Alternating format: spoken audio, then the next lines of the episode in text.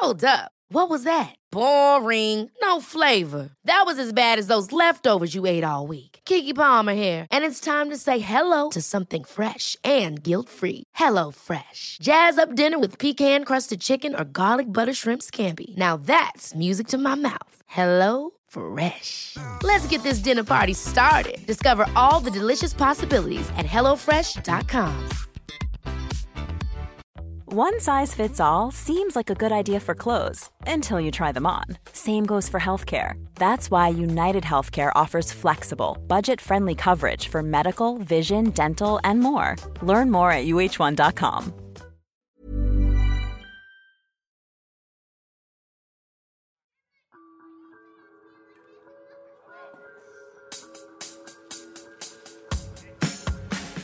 Welcome to my good bad brain. I'm a normal person, so I'm insane. I've got depression and ADHD, but I'm doing better since I medicated me. I'm still not always sure whether I exist or what being a person even really is, but I figured out a long time ago that being alive is beautiful.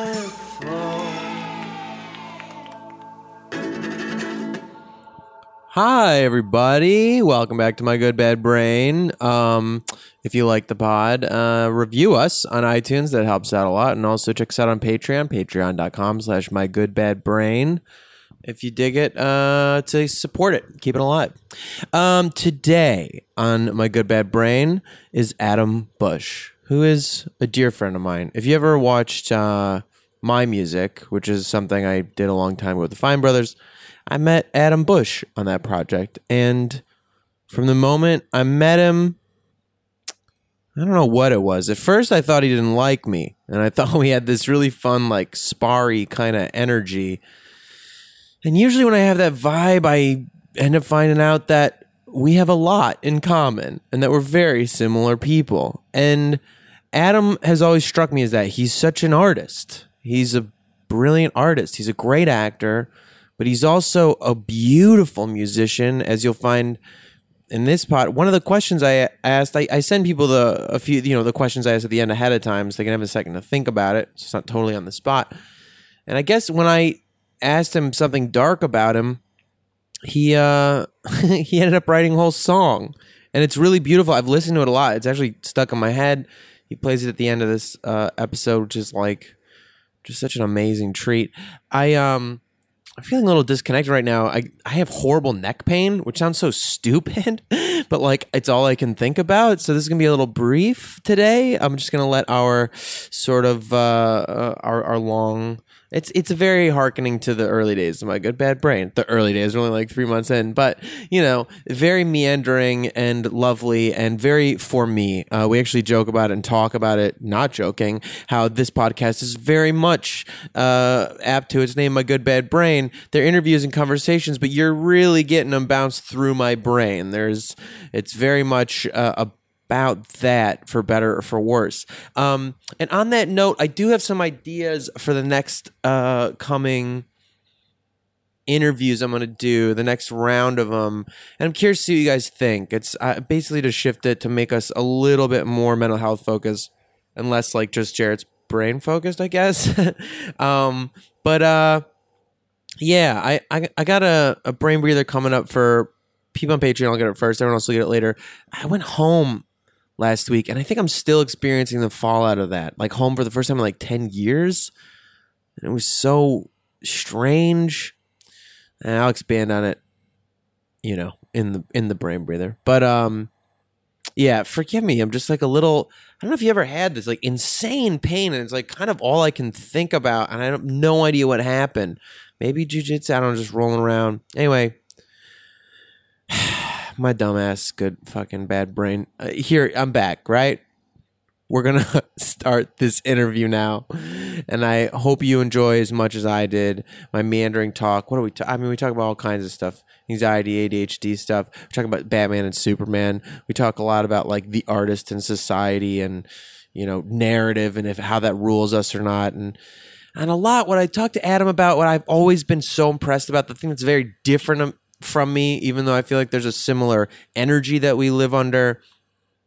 Adam has like self, like character control of a sort, like that I ask him very explicitly about. It translates to a very personal power, I believe, when I'm with him.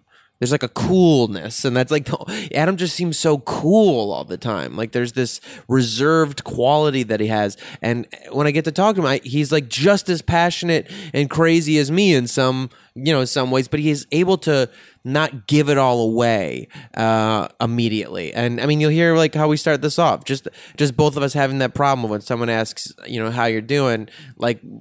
Mine is I tell them, and sometimes that's more than people want to know. And his thing is like realizing that, that question's much bigger than people seem expected to answer.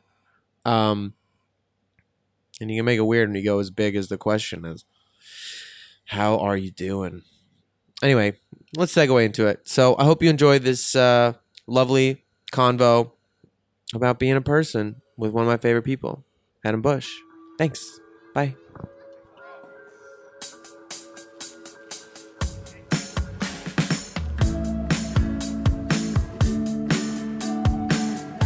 I just think it's undeniable that when you roll up a lot of experiences, you just start to go like, oh, okay, that's like your first heartbreak is like the world's ending. And then the second one's still pretty fucking bad.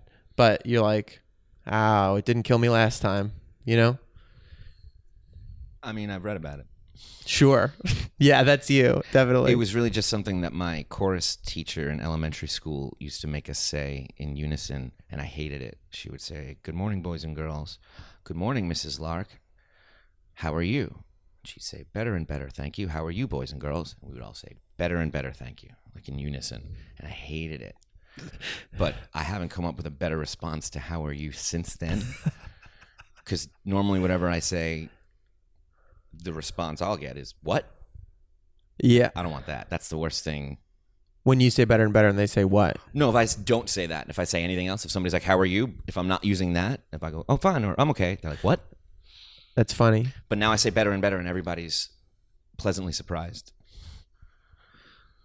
That's interesting. Yeah, do you think people, when people ask that, how you doing? I guess a lot of time they don't really mean. I've never been good at it, and I used to actively not believe in it and think it was bullshit until I got a dog, and then I learned, oh, this is like a thing we have to do. This is no different than the way they have a little process where they sniff and they check. Oh, and that's good. They do the eyes, make sure the eye contact thing's all right. Then we move around and then we're good. Like, that's what it is. How are you is, are you crazy?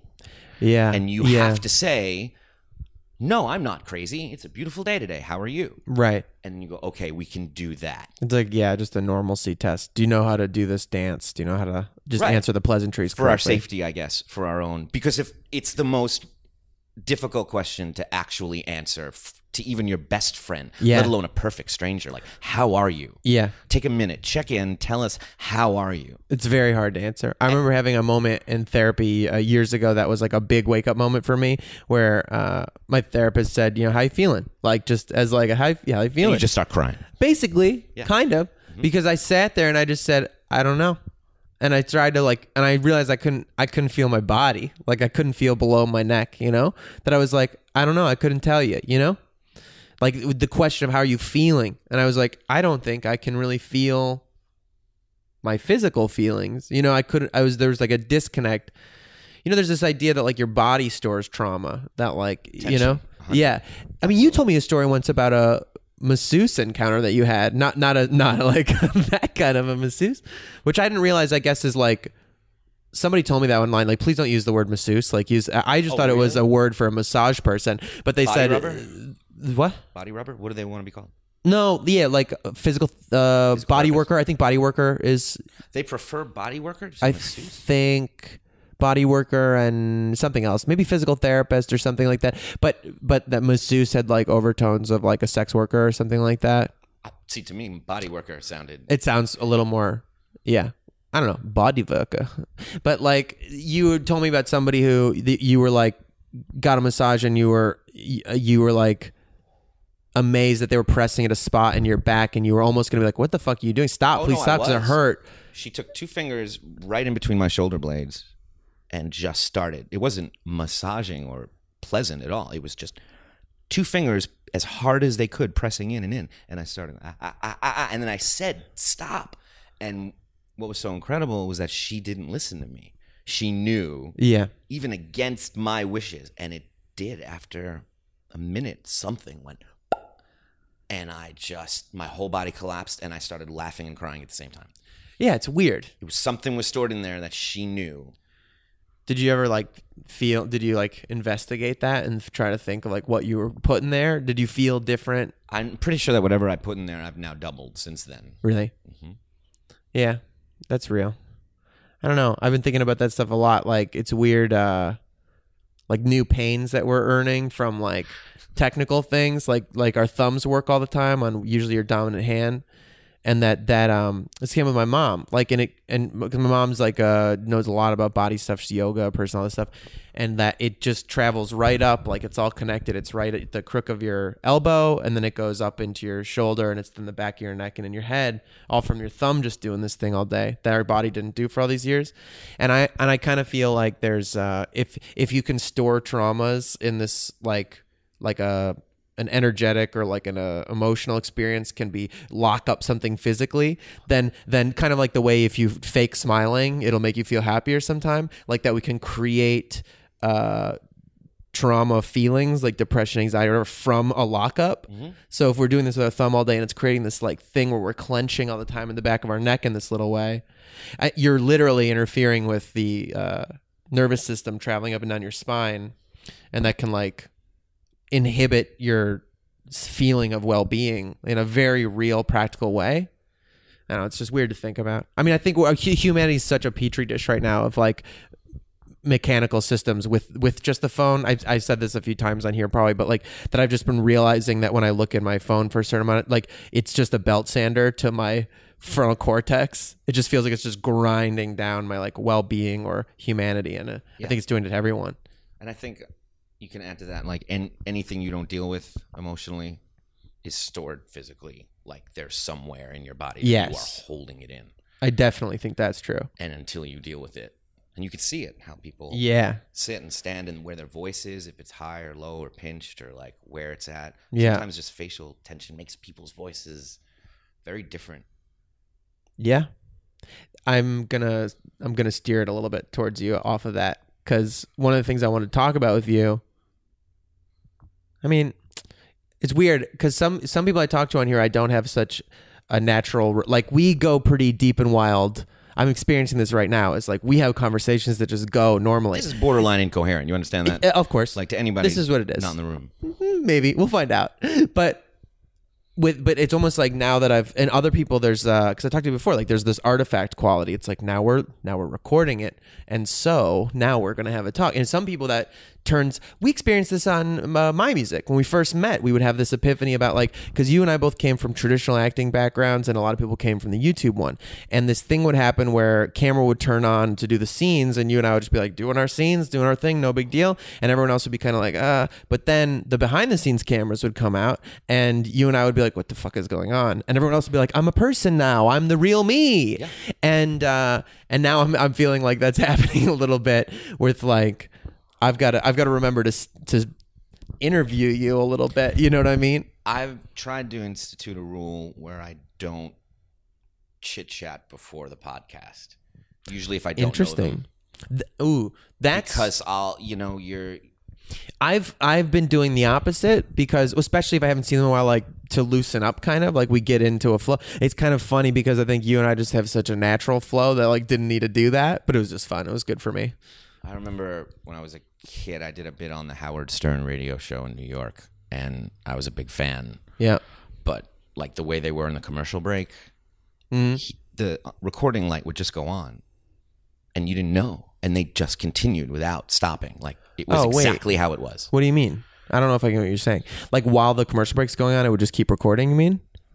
How they're talking to each other when the commercials would stop and they'd go back on. It was seamless. There was no acknowledgement that the light had gone on and the conversation didn't shift at all. Well, I do think that his show, especially when it was new and that was that was the quality of it that was so remarkable, was the feeling that they were literally just there talking to each other. And it was not manufactured at all. Which is what would get people to have these like outrageous scenes on the that came from the Howard Stern show, was just because I think he probably creates a vibe in there for the people that are like, no, it's just us doing this talk and this talk, you know, and you forget that there's like a billion people listening or whatever. Mm-hmm.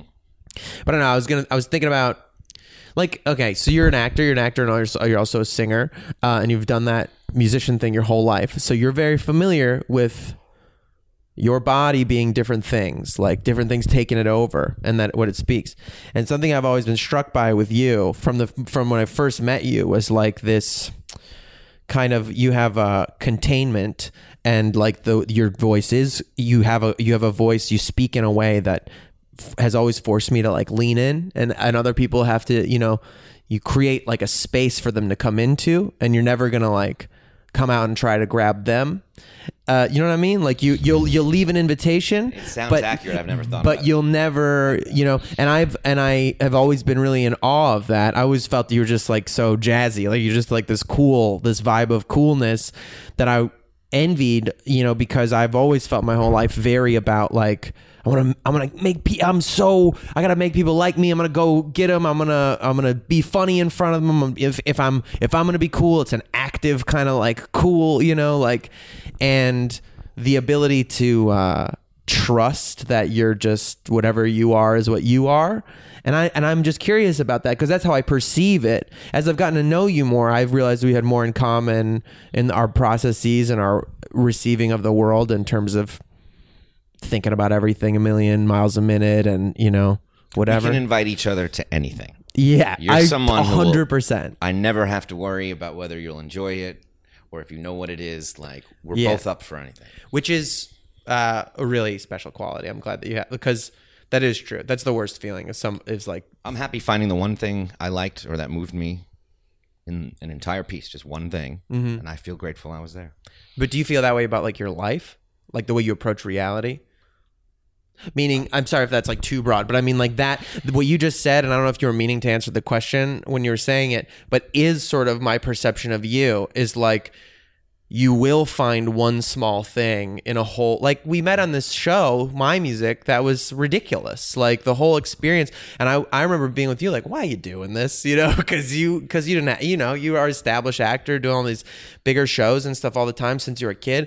And so I was like, why are you doing this thing for like no money that we don't even know what it is? And you kind of, I think your answer was sort of along the lines of like, this is the future and this is interesting and this is different. And you wanted to, there's a quality of like, you just want to go see. Like you'll find one thing. Mm-hmm. Tell me. It was that bit. It was finding out that like actors are actors, newscasters are newscasters.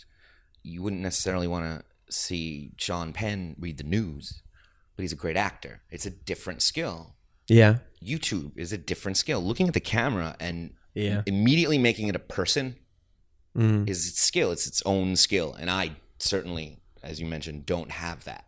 Like you put the camera on just me and I'm not quite sure what to do. I can fine with a script, but if I have to be me, I don't quite know what that is enough to just make the other person feel comfortable and make the camera a person.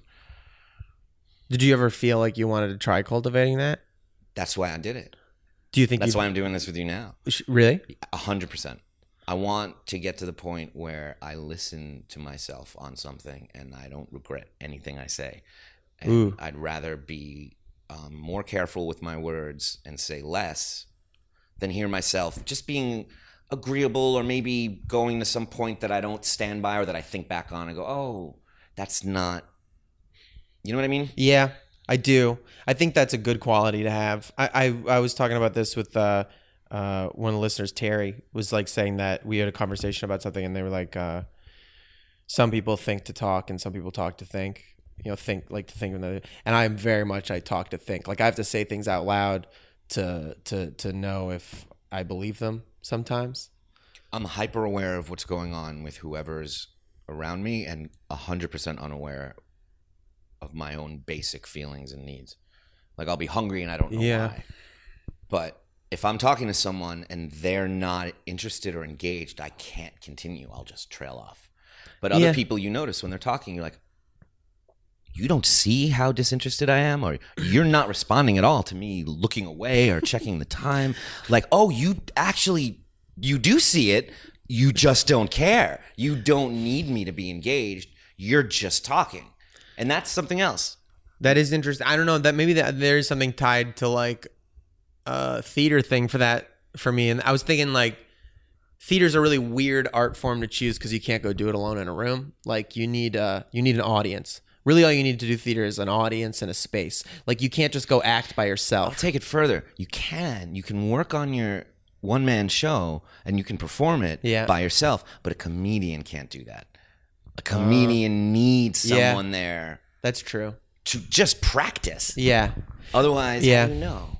Well, because I mean, so I was like, you know, because if you paint something or make a piece of music and record or something, it has its own thing. But that there is a quality. I was joking about it recently, just because as things get crazier, I tweeted something about it, like that.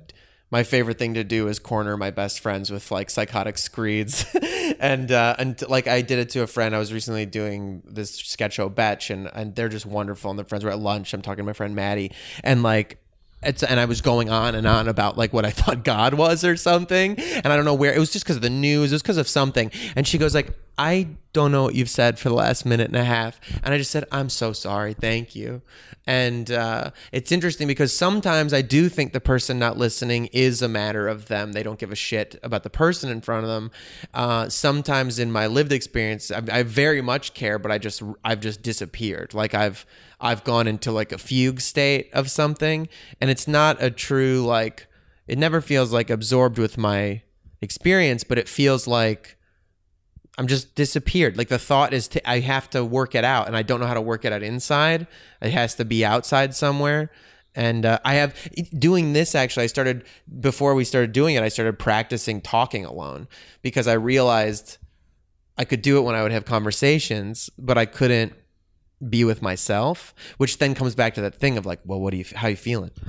It's exactly what it comes back to. And it comes back to if you have to say it out loud to figure it out. Yeah. That's because you need another person there to see how they feel about it. And you're not maybe trusting your own. I think that's true. Because I think I just don't trust my own humanity or something like that. Like I rely very much on this like interconnected humanity feeling. And also I guess like without people to make it relevant to, like you're saying with the like the check-in, the like the smell each other butts thing that we have to do as people to make sure that we're sane. Is there's like I do have a feeling often of like estrangement from reality and from humanity in my body and this person. And so I have to check in and be like, does this make sense to you? Do you hear this? Does this resonate with you?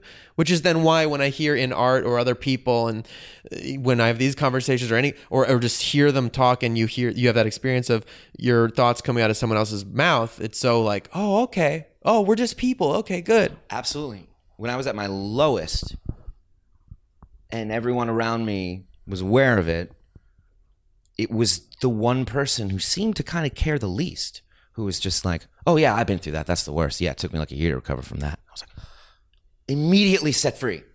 Like immediately, oh yeah. My God, that's all. And they still have no idea what they casually said, the impact that had. Yeah. Where you're just like, you ever feel like someone's like, oh yeah, it happens. And you're like, thank God.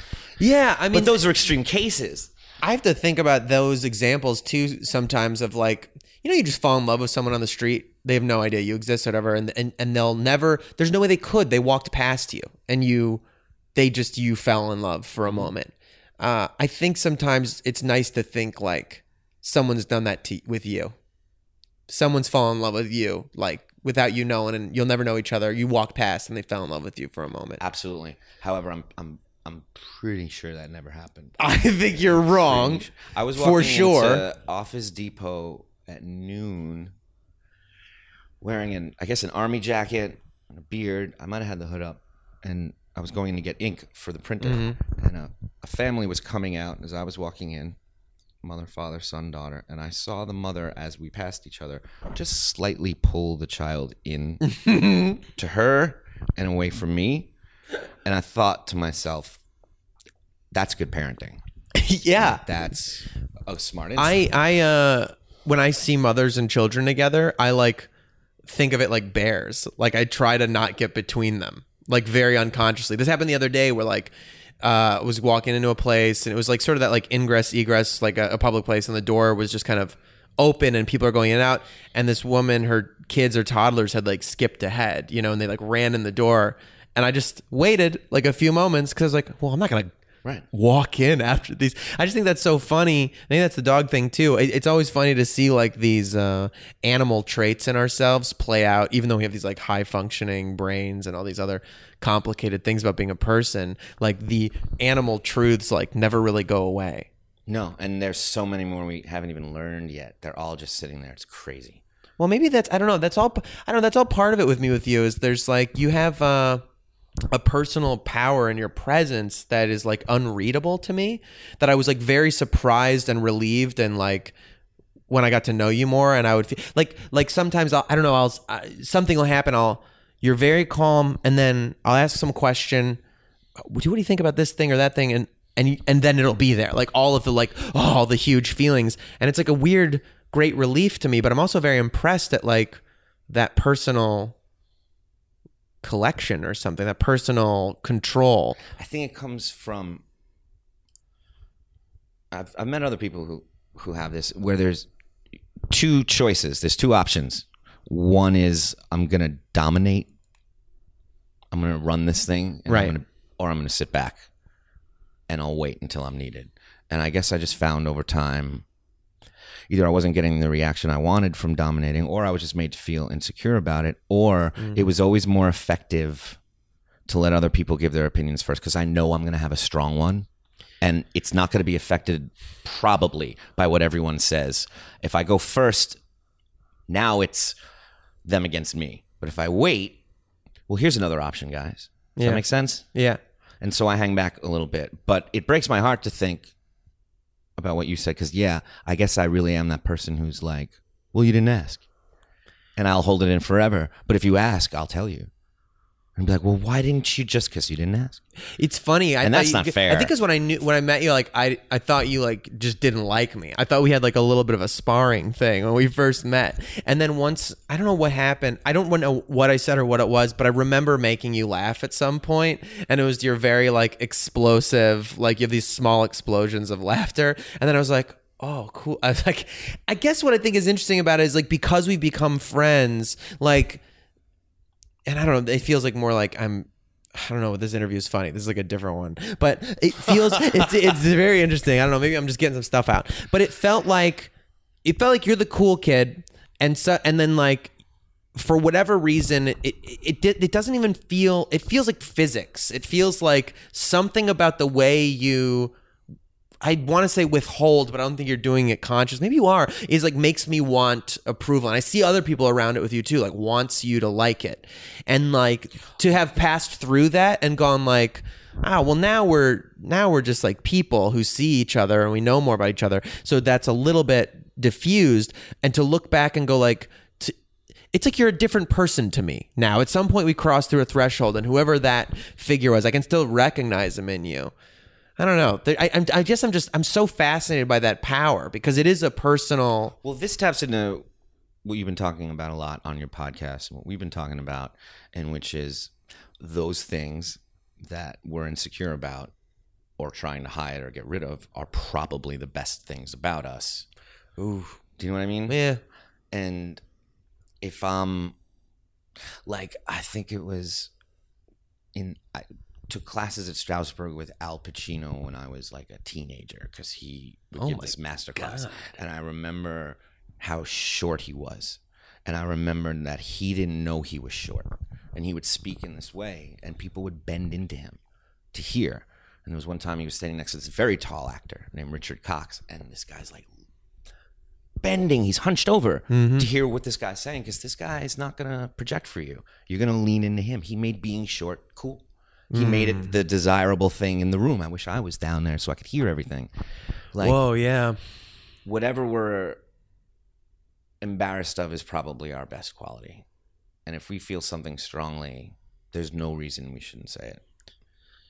Man, that's like a lesson. I don't know. I mean, we're all doomed to learn the exact same thing over and over again. But fuck that one about just when you listen to that thing in you that's truly yours, like, I mean, I say a lot of very glibly these days, like, especially in the age of the internet, there's a lot of people with mistaking opinions for points of view, and that, like, an opinion gets thrown out there in the feed. Someone will open their mouth to say something, and I go, oh, I read that article too. You know what I mean? You start to, like, feel that way. We all just, oh, I get it. I know what you're supposed to think. I know your opinion that was given to you by someone with an opinion. But, like, to hear an opinion, to hear a million opinions, and then, like, go from your, I always love the term point of view, because it's a literal vantage point, like this physical space, to say, like, where are you viewing this from, is so hard to check in with and actually to feel, to, like, know your thoughts and then to speak them. But anytime you can, I don't think it's like, if you pretend that you're speaking from a place of point of view and it becomes very evident quickly that it's not, that it's somebody else's ideas or thoughts or something that you thought was clever but not true to you, it's, like, repulsive. But if you can speak from that true point of view of your actual feelings and your actual truth, it's almost always rewarded, like, with some response that it resonates with people in a way that's like, whatever, what you're saying, more of whatever that is, please, you know? I programmed documentaries for this film festival.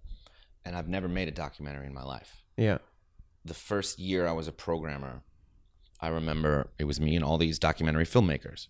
And we had all watched some films, and we were getting together to have a meeting.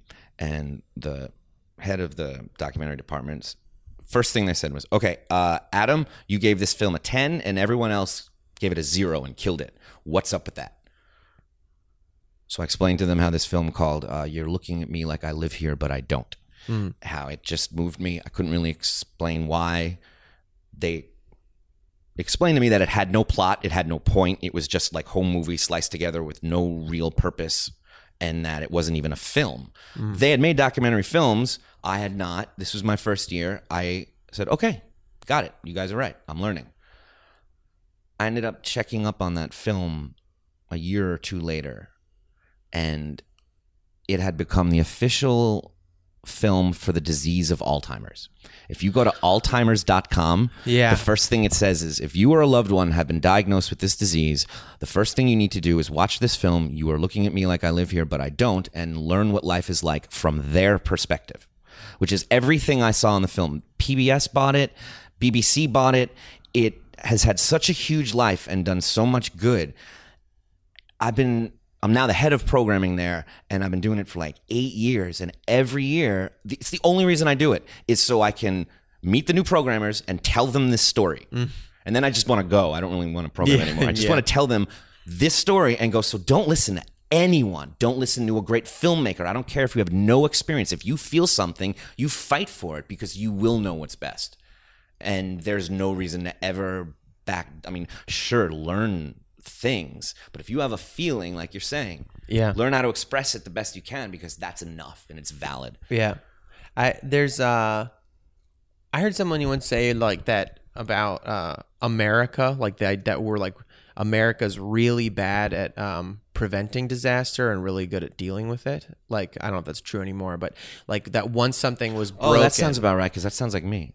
That's what it made me think of what you were saying. And I'm American. I think we're all quite American, good and bad. And like, if you're here, I mean, I think about that all the time. Like, America, we are really truly all descended from just like criminals and maniacs, and it's you weirdos. It's true, and that's why we're so. And all the things that are strengths we call weaknesses. All the expressions of sensitivity and of empathy are considered weakness and not strength, and that's backwards. Completely taken advantage of to people that are competitive or people that are not empathetic. Like, they just assume the rest of the world is like them. Like, and if you're allowing them to have something over you, you must have a real you're playing long ball now. Like, they'll never ever believe that you are just being selfless. No, it's not an option available. Well, I always think that's funny, like, because people love to do this thing about, like, that there's no altruism, that there's like, well, anything you can trace back to, like, well, if you're doing something nice for someone, at the very least, because it makes you feel good to do something nice. And I always drew great, like, contention with that. I was like, it's possible. Yeah, I was like, it's not possible, always the case. Exactly, like this idea that to some people, they just don't believe. I mean, that to me is like capitalism. You're infected by this idea that everything needs to have a price or a reason, incentive, the lie of incentive, that you wouldn't do anything. And it makes me think of that because that documentary, there were two, this is a second thought about it now. One was then this was like, you see, these people see it who are great filmmakers and know how to make narratives and stuff like that. And are like, this is done wrong. There's no incentive. There's no correct like cause and response in this form. So it's bad. And I feel like when you're describing, I mean, you could replace Alzheimer's, which this one specifically is, for any other of a million variations of mental disorder that all of us have, that and go, people say to you like, your narrative is wrong. The way you're processing and having cause and effect is wrong. But like, the reality of that being your truth, and if you can avoid tamping it down because people are telling you the way you process narrative is wrong, you know, everybody buys it because they go, there it is, there's me. Fuck. Really good. But the other thought I had about the American thing when you were saying that was that, like, I feel like Americanism, I'll just call it that now, because I think I need to start calling that instead of like capitalism, because it is a uniquely American way to do things, is really good at post-game breakdowns, saying, well, oh, here's how this worked, and that's why this happened, and blah blah, and then you base everything in the future on the post game of the game that already happened. So with movies, it's like, well, we learned how to make narratives, we know what you need this, blah blah blah blah, and then this happened, and that's this cause and effect, and this documentary comes along that breaks that mold and does something different, and you have all these experts in the room who will go, nah, we know. Well, how do you know? Well, because we failed before, and we learned how to break down the failures and break down the successes and kind of mimic them, and now we teach that. But there's always going to need to be someone who, like, a new fuck-up will happen, and from that fuck-up, you'd learn new things. I guess I'm, like, equating new fuck-ups with also moments of brilliance. It's a mutation. A new fuck-up is, like, a mutation of a cell. This movie's a mutation of this art form. And from that mutation, a lot of people go, like, oh, well, we better clean that up. Right. But within that, I don't know, I guess I'm really going off on it now, but there is something like really nice in this metaphor for us as individuals, like who all feel like broken weirdos who like don't fit whatever we know. I mean, I guess you've really made a life out of that too, of like pursuing your truth. Well, I mean, certainly finding the answer to that question you were just asking has been one of my missions, which is like fetish. Like, we get these documentaries about furries, you get them about bronies, you get them about any group that's come together over a shared love of one thing that before was the thing that made them feel separate from everyone, alone and isolated, and is now the reason for their family. You know, like what comes with that? Like what is that? Someone's watching My Little Pony at home alone, and they just get a feeling, and they're like, this just speaks to me. I don't know why. And they find some guy in Sweden that feels the same way, and they're like, oh my God. Like, whatever your perversion is, whatever is that thing you can never tell your husband or wife, is someone else's. Whatever it is, someone in the world is sitting there going like, if I could just find someone who, and you two feel so isolated and so separate because of this thing that should be bringing you all together. Well, I also think that stuff in particular is interesting too, because there's like, in a global scale thing, it doesn't, I don't know, I guess what the thought you just gave me was like horses, or in the case of My Little Pony, magical horses, like your brain is seeing these magical horses that are being presented to you, the only place you're seeing them, which is this cartoon show. But for most of human, like, there are plenty of instances in human history of like worshiping these magical horses, of like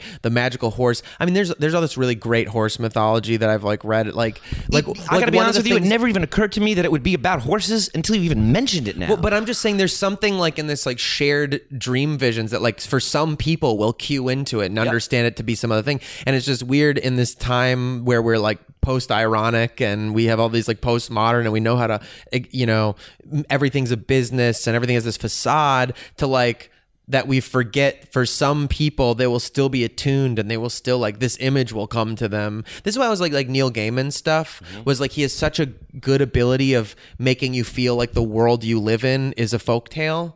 Like the world we live in with like bricks and streets and like taxis is a magical one, as magical as the forest with the woodsman and the grandmother and the like witch, and you know, like that's where we're still living. And so when you hear this, or like putting on the skins of animals and dancing around and being like a shape-shifted creature or something like that, like a furry would, like now it seems so silly and strange because we all like live in this modern societies that have an understanding, sort of like self-reflection on like, well, oh, we're past, history's over, you know, like time is over, magical stuff is over. Like we live in this age now where we understand everything. But some people will see that and still it will resonate with them the same way these magical dream thoughts that we like, these shared monomyth dreams. I just think it's weird to think that they creep out somewhere in society, you know? Wouldn't that be nice if it was really, like, that's a much better way to look at it. Like Sandman, what if, you know, we all have these fraught relationships with our family members. It's always push and pull. But what if it was as specific as Sandman, where like, your mother is death, your father is dream, your sister is anarchy. Like what if, and how you are dealing with them is exactly in your relation to, like how you're dealing with your grandparents is your relationship to death. So well, it's going to be back and forth, but it's best to keep it. I think that's why Neil Gaiman stuff like resonates so much, especially with you and I, with people who really have made narratives like a very ruling factor of their life, like fulfilling them. I think Terry Pratchett said something. I think it was a quote from him. I always associated it. I heard it from a quote from him that he said, like, narratives have a life of their own. They live in the ether, and we just give them body. And we give them body either by like writing them in stories or in songs or in plays or movies or whatever, or by living them out. And that, like, that's, and you know, Joseph Campbell, like all the Campbell, right? Like all the monomyth stuff is like that we repeat the same stories over and over again. It's Star Wars. Yes, definitely in our writings and our epics and our myths, but like you see the same stories in societies. Or I was thinking about there's a more complicated and nuanced version to describe it, but like the trite one is that they say like hard times make strong people, and strong people make good times, and good times make soft people, and soft people make bad times, and that this cycle will continue forever.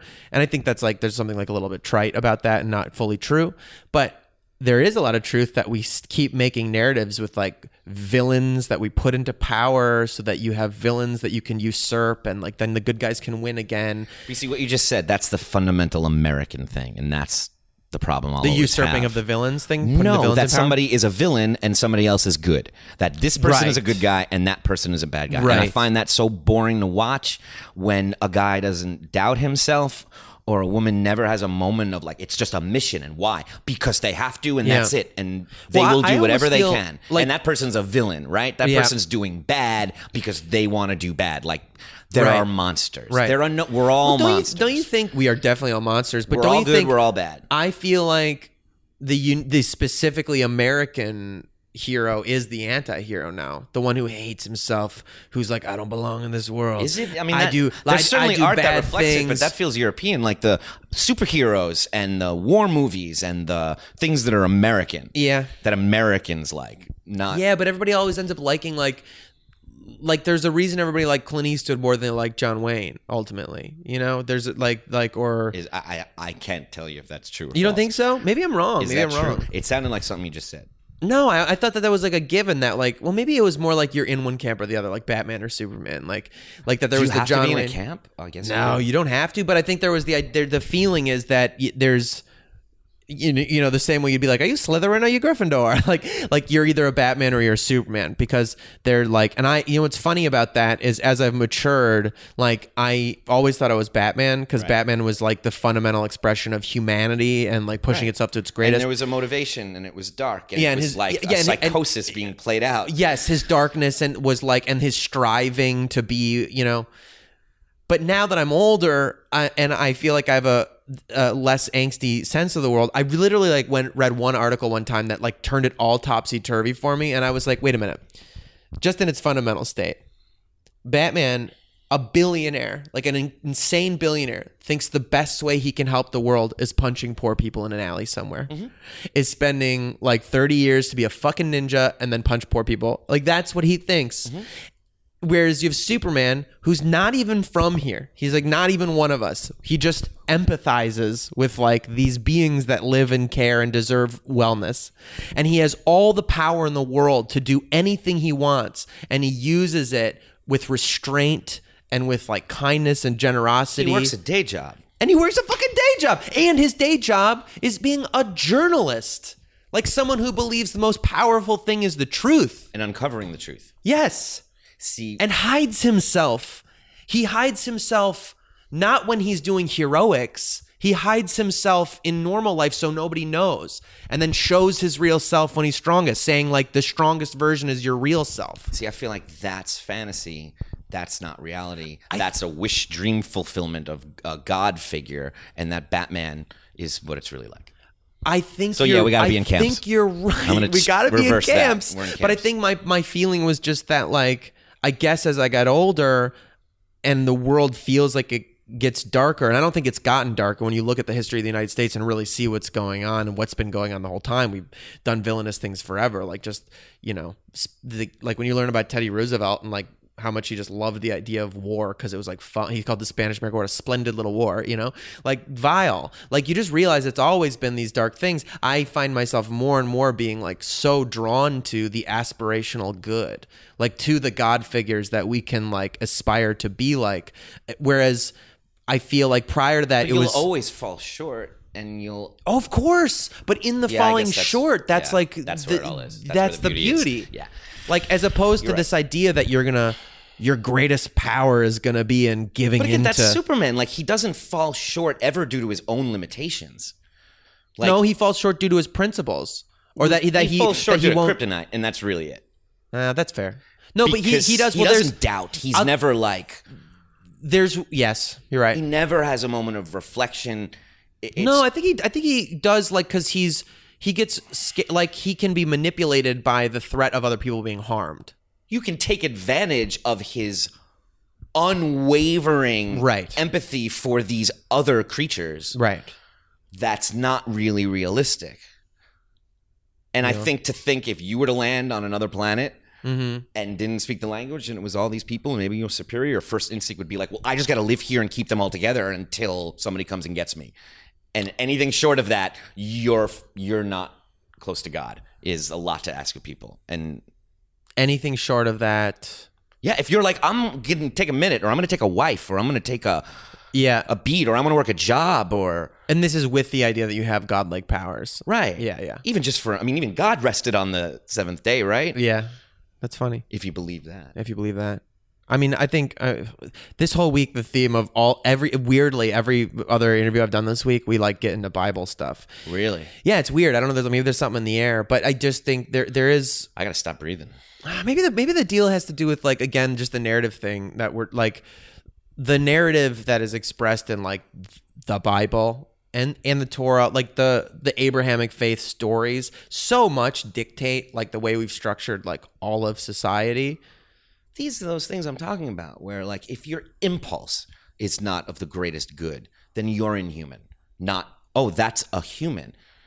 Oh, yeah. The human goes like, oh, I found some money. I should probably give it away. Maybe I'll keep a little for myself. That is what a human does. That's a human. That is a human. And that you're, how dare you even doubt yourself? How dare you even doubt God? How dare you even doubt anything? It's like, yeah, and you're weak because of it, and I think that's a strength. You're weak because of the doubt. That's what society would tell you. If you're, that's what the hero in the film. Well, no, I think, but don't you? I think. Well, I guess you said earlier, and I went and I just bobbed my head and agreed that you said like Superman has no doubt, but I think he has like lots of it. It's just not the same as no. Actually, I would argue that going down this road more, I would argue that Superman is way more full of doubt because he's constantly like, am I doing the right thing? I'm doing my best to, I'm trying to hold myself to this code. Batman's much more like, as a very clear goal, the ends justify the means. He will do fucked up things. Let me ask you this: like, when I said once, would you do volunteer work if you couldn't post about it? Mm-hmm. What if there was a rule? How many people would just not do volunteer work because if I can't? Right.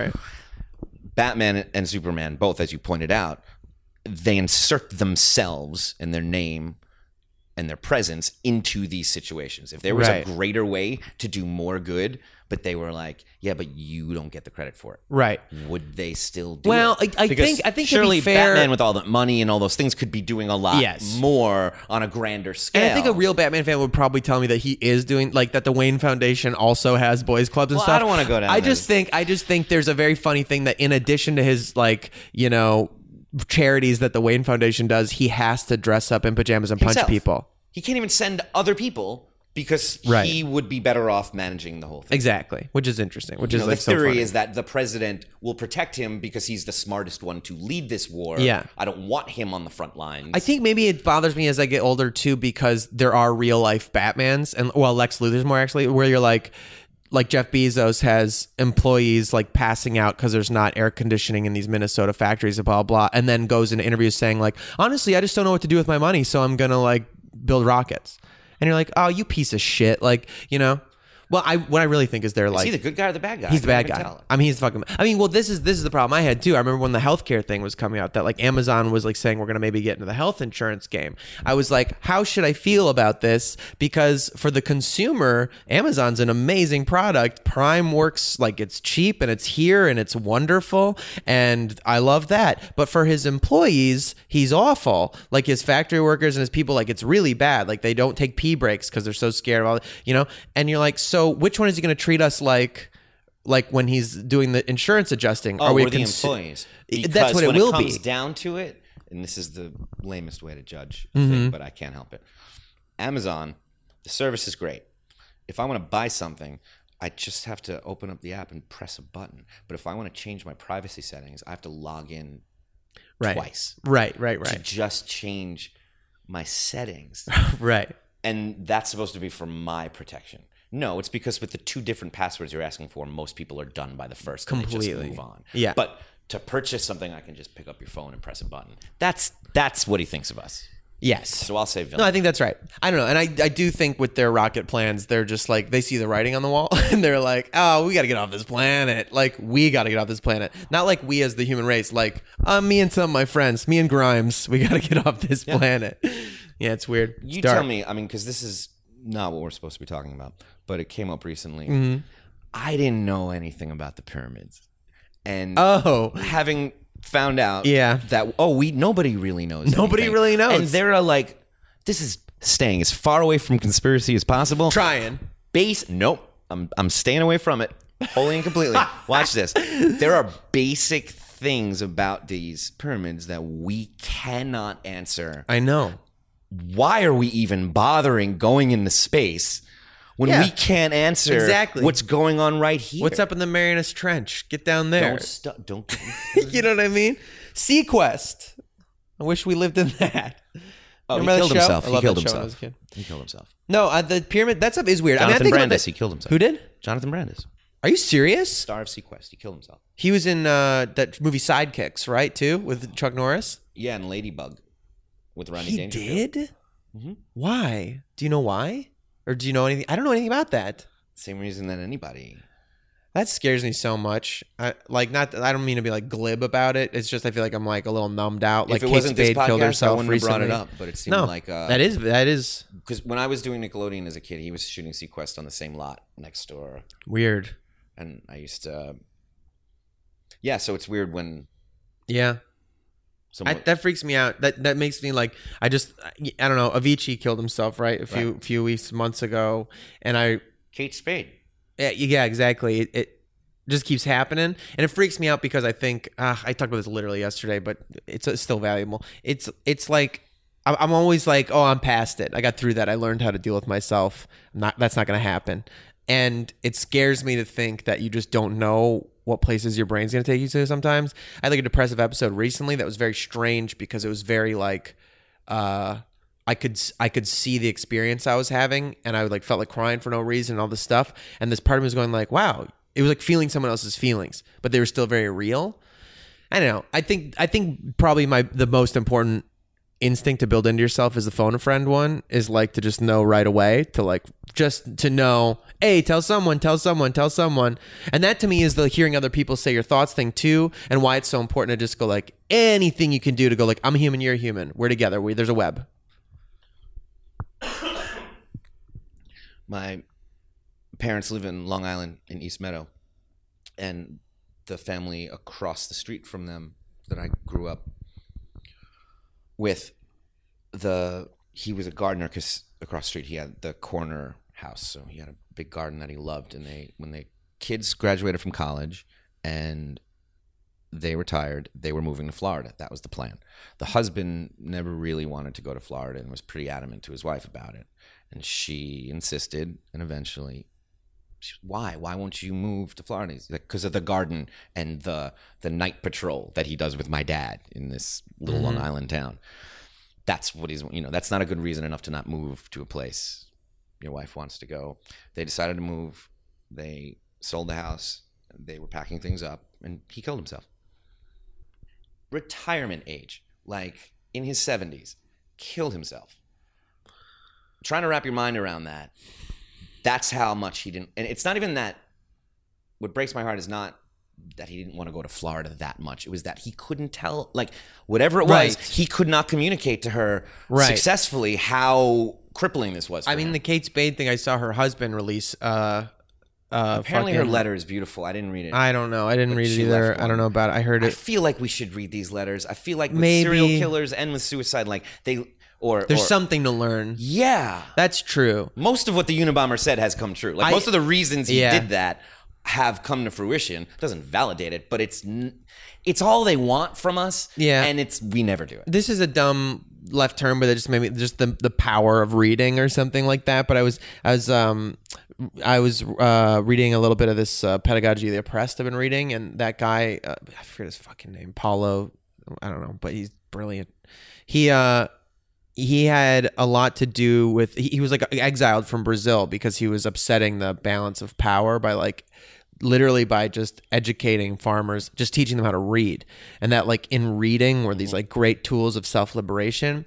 And I was watching the remake or the HBO Fahrenheit 451, which I quite enjoyed. I think they did a really fun job. I also, because I think about when I saw Fahrenheit 451, they showed it to me in junior high. And I'm like, that's how they'll show this to people as junior high kids, you know? And the way they update it for now, I like Michael B. Jordan a lot. I love Michael Shannon. I had a personal connection to Michael Shannon because the first play I ever did in Chicago when I was 16 was at his theater, Red Orchid Theater. And it was before he was Michael Shannon. All I knew was he was a cool, good actor in Chicago, and he was come sweep the theater and stuff. And after, did you have any experiences with him? A preview, he was said, hey, I saw you. You're real good in that show. And I was like, oh fuck, you know, because I'm fucking 16. But I saw him in The Pillow Man a couple years later, and he was just fucking, he's mind blowing. So I was watching Fahrenheit 451. And there's this scene in it where they're in this room, when they get to the house that's full of books and stuff like that. And Michael Shannon's alone with Michael B. Jordan, who's his protege. And he goes, have you ever held a real book? And he's like, no. He's like, you quick before the other men come back. You should check it out, you know? And it's Kafka, and he opens it. And the way they filmed it was they very close and zoomed in full frame, a few letters, a word takes up the whole frame. They read one sentence illuminated, and it just says how could a man even be considered guilty? And and he just goes and snaps the book shut. And in this moment, you're like, oh wow, that is. I took for granted my whole life being able to read how many things one person on this thing, the one person you fall in love with, the one sentence, the one idea that never leaves your head. I remember hearing in that Hardcore History podcast. Have you ever heard of that? Dan Carlin does these history podcasts, and talking about World War One, he said one of the reasons Russia didn't just smash World War One up and win then was because they had Lenin was in exile from Russia, already being a rabble rouser with communism and stuff. He was in exile in Germany, and the Germans knew this, and they funded him returning to Russia, and kept him funded so he could destabilize, just because he had an idea that was so infectious and empowering, and that they knew if we just let this idea spread, their war machine won't function. And that is so powerful to think that of the actual power. So when you say, yes, we should read the letters of madmen and lost souls, it's you're probably right. I don't know. I didn't even know they published a whole letter. I heard, but that makes me want to seek it out a little bit now, just because all they would want is for, I'm guessing, to not, their name is irrelevant. Just read what I have to say. Yeah. And all we do is spread their name around and hide the letters and don't spread those around. Totally. It's Well, there is an aspect too of some of those things that does feel very draconian, fascist 451. Yeah, like, don't give them what they want. Don't give them what they want. But like, what if something they said was true? You know what I mean? It's usually true. That's what I'm saying. The guy who killed John Lennon was like, I just couldn't wrap my mind around this guy saying, "Imagine no possessions," in a mink coat in a private jet. Is that true? Yes. He's got a point. He's got a point. Do you know what I mean? And it's the fact that we can't say those things. I used to have a bit I would do if the cab driver wanted to talk. I don't usually like to talk, but if they did, I would ask them two questions that are mostly irrelevant now. One, I'd be like, "How do you feel about gay marriage?" And oftentimes they'd be against it, and I would ask them why, because I had never heard a reasonable argument against it. I heard passionate arguments, but I never heard anything that changed my mind, and I'm genuinely looking for one. And what I found is that most of these strongly held beliefs could not withstand that question. Well, that's like the whole basic truth that all bigotry like dissolves on contact. Like, as soon as you live among people different from you, you're like, oh. I mean, but the fact that we can live a life where it's not questioned for so long, this belief that you'll march for. Oh, yeah. My Zeke, who's on this podcast, he was telling me that he went to a wedding back somewhere in South Georgia, which they Panhandle, Florida, which he said they call South Georgia or something like that. Very southern, very, and that these people there were talking to him and saying, "What's it like living in a sanctuary city?"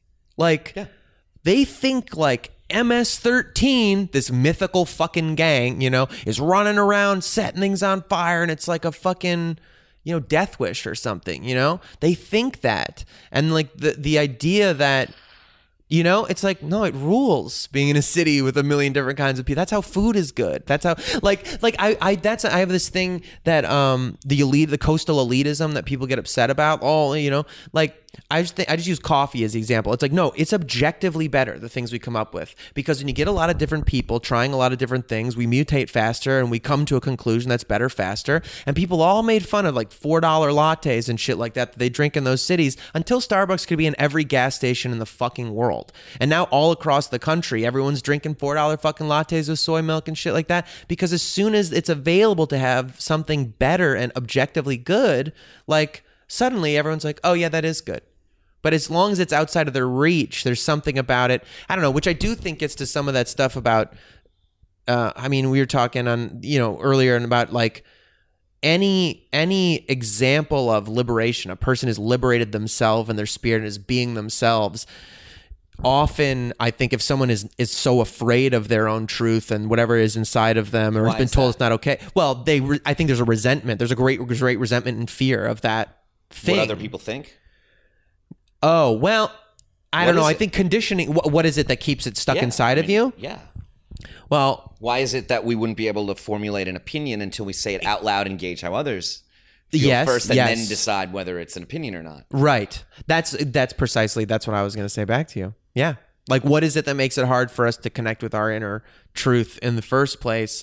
Even because we're using it as, it's easy to say, like, somebody who's bigoted can't connect with their inner truth about like the sensitivity they feel or something like that. And so that makes them hate people who are soft or something like that. Or, you know, like, that's easy. You know, like, you know what I mean? Like, acting girly, like a man who's like, somebody acts girly. It's like they're afraid of their own instinct to nurture and the lack of it that they had, and like the desire they have to love things. I always thought that about like barbecue is like a really, in American culture, it's like the one way men are allowed to nourish their families is like if they put it through this vein of like, this is my domain, fire, and there's fire, and I got a big tool with a huge stick on it. Is barbecue an American? Well, no. Cooking over fire like that is definitely not an American thing, but the American culture of, I wouldn't even think barbecue, although barbecue is an extreme, but like the grill out of like the... That's American. That thing. We've adopted it, stolen it from somewhere else. Well, yeah. And I mean, that's one of those things that's like every human culture. Did you ever watch the Michael Pollan series? I think it's called Cooked. And each it was 4 episodes on Netflix. Really good. It's like fire, earth, wind. It's kind of like the vibe, but like...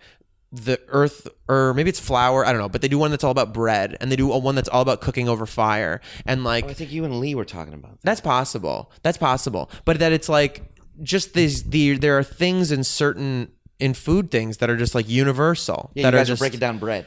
Yeah. Oh, yes. Lee and I were talking about the bread thing. I do think bread is like, there's a reason. Yeah. Well, that was fascinating. I didn't even think of that because I'm not a cook like you, but that these two things that will kill you separately together make bread. Yes. Yes, exactly. They mutate. They also ferment and literally ferment its own new life. You get like B vitamins and stuff in there from these little yeasts. It is like a miraculous thing. Like you create like fecund earth from dust, from nothing. I don't know. And that there is something. So with the fire, or in society, or a thought that's poison, keep it away, it's no good. Yes. You don't know that because it might meet another poison.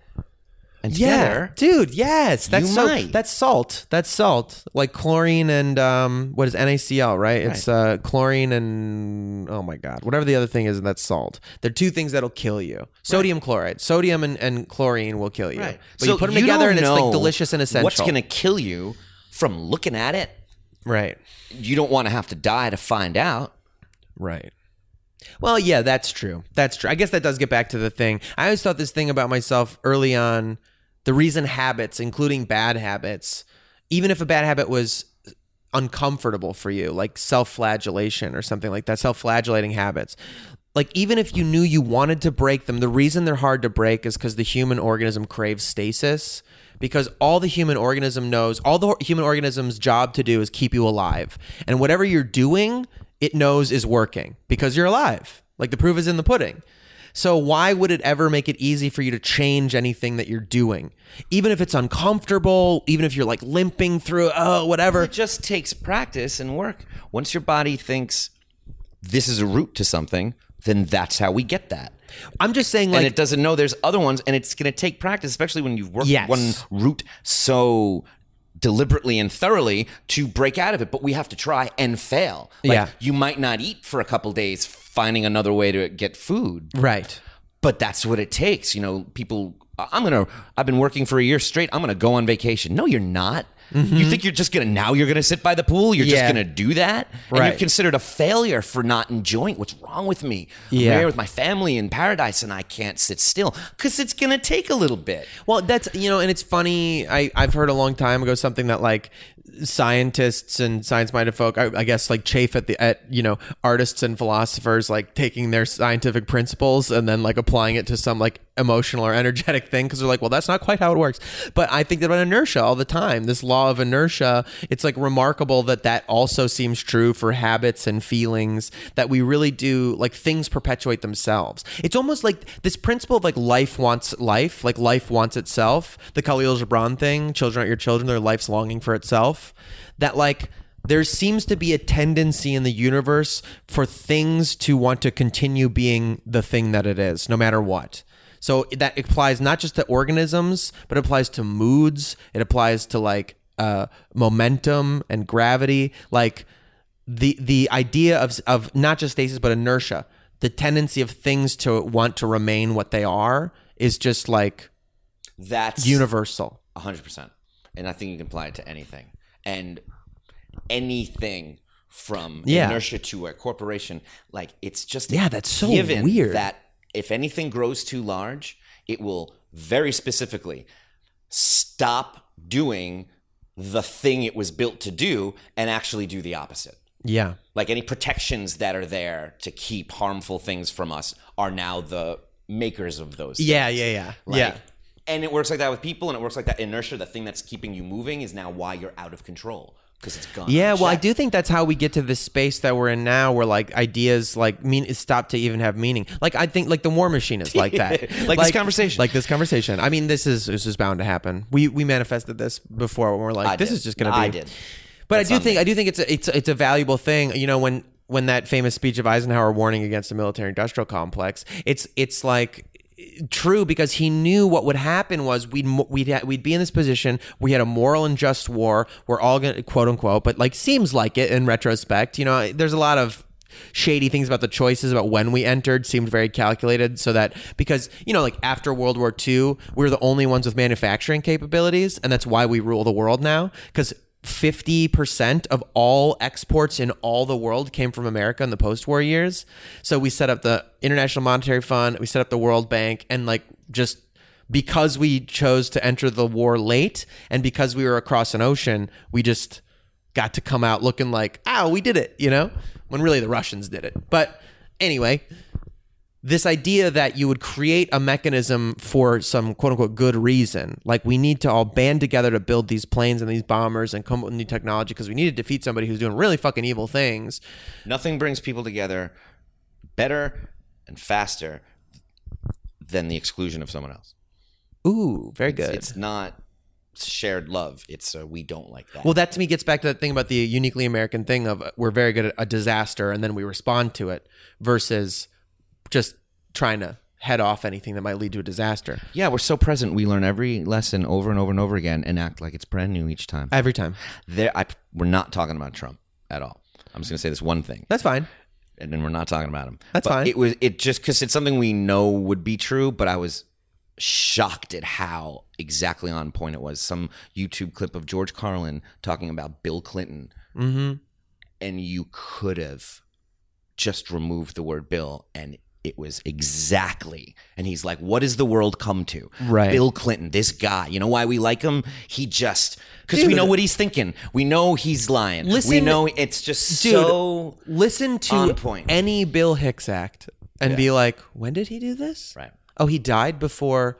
Like the craziest thing about him to me was like listening to his acts that are about a Bush doing a meaningless war in the Middle East and making fun of pop culture's love of someone with last name Cyrus.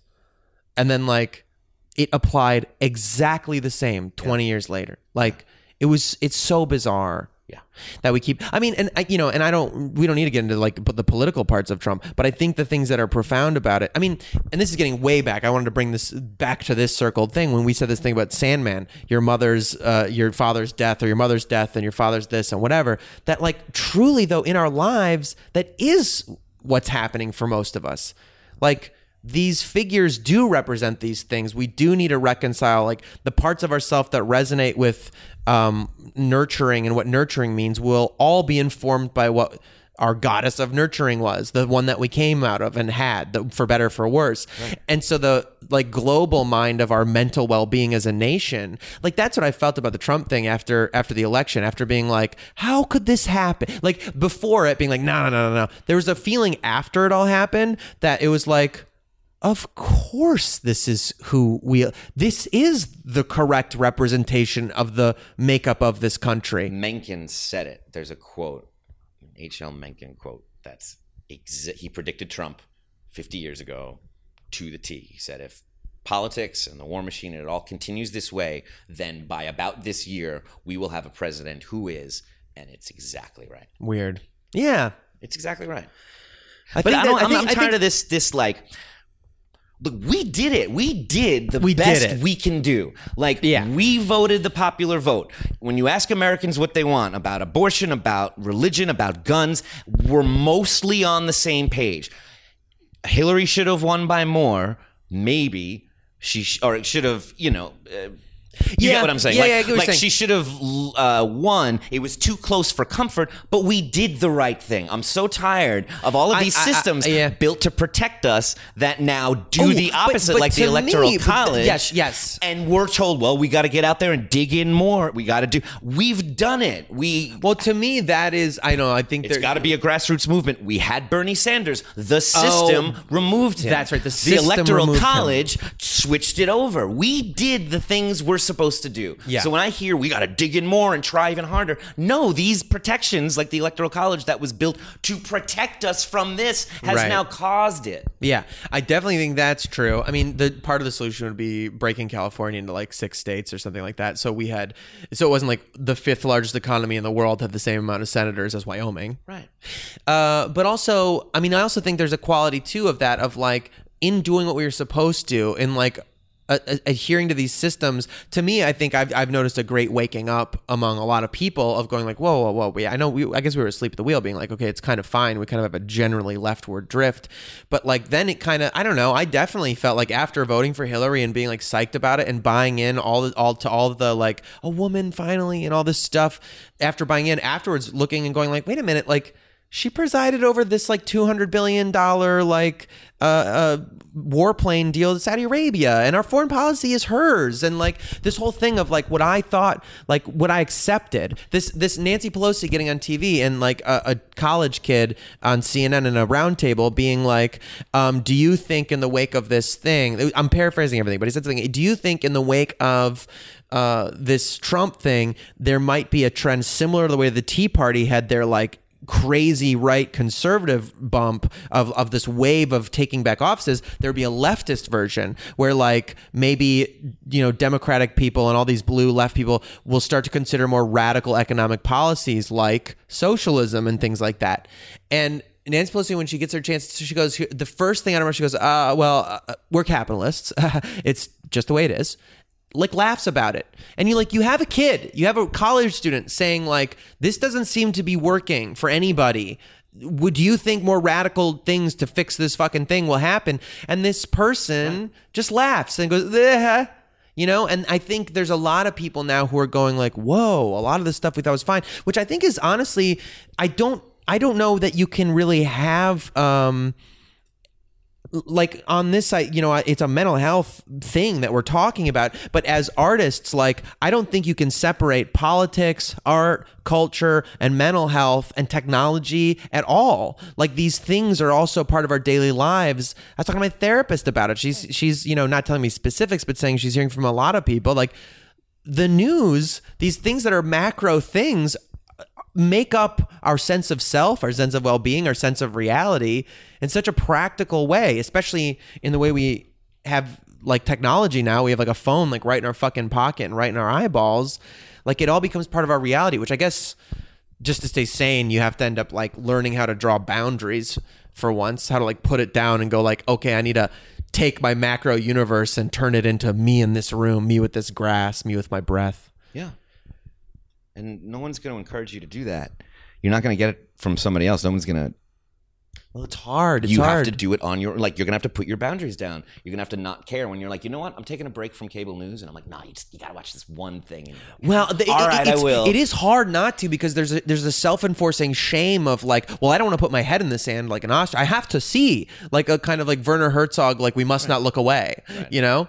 But I think there's a distinction between... But if there's any gift that Werner Herzog has, it's ending the interview. He knows exactly how to do it. That's He's so a master true. Going, we're good. We got it. He's also... And letting it sit there pregnant, not even having to hammer it home. You know what it is? There's that moment... Trusting. There's that moment in the Grizzly Man thing...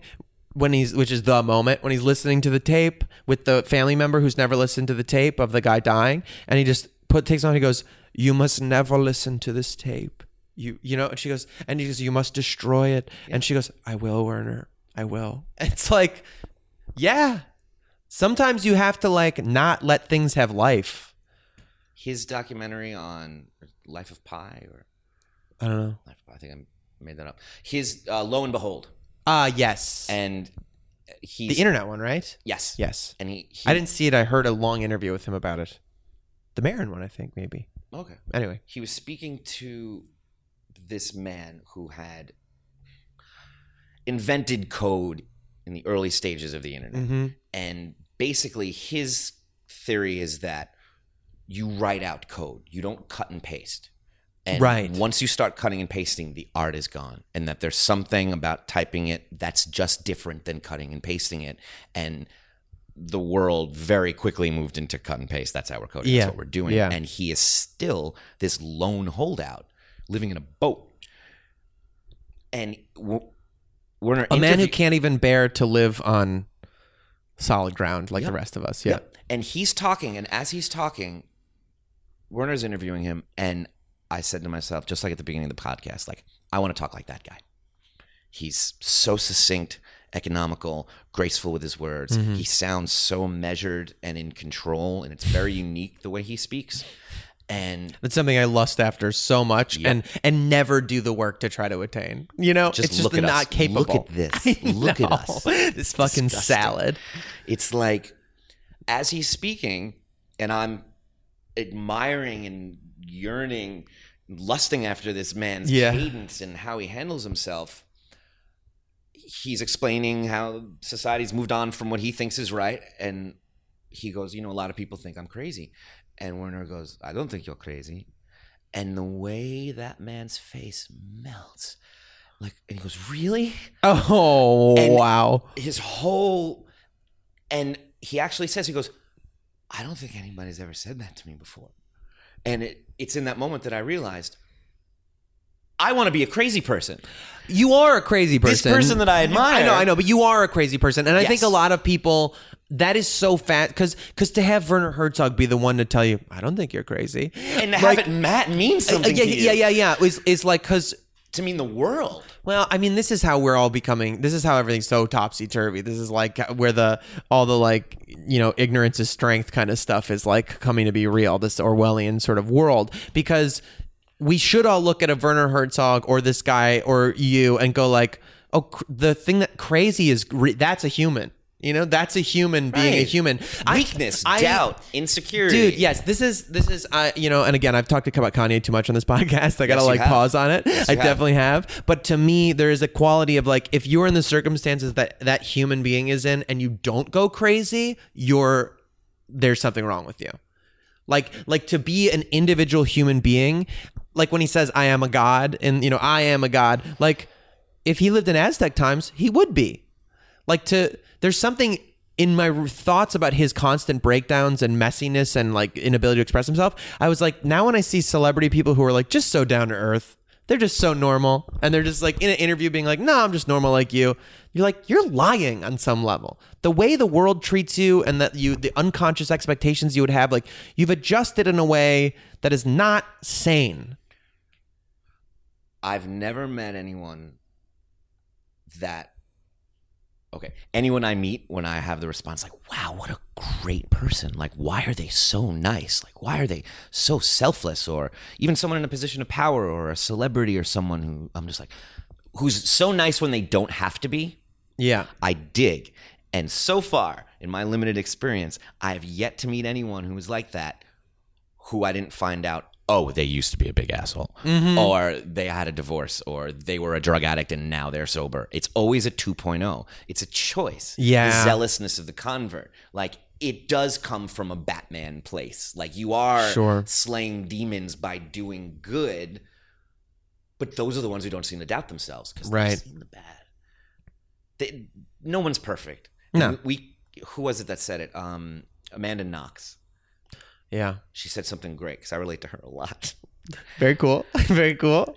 We both respond physically and emotionally in public different than you would expect, and it tends to be the opposite.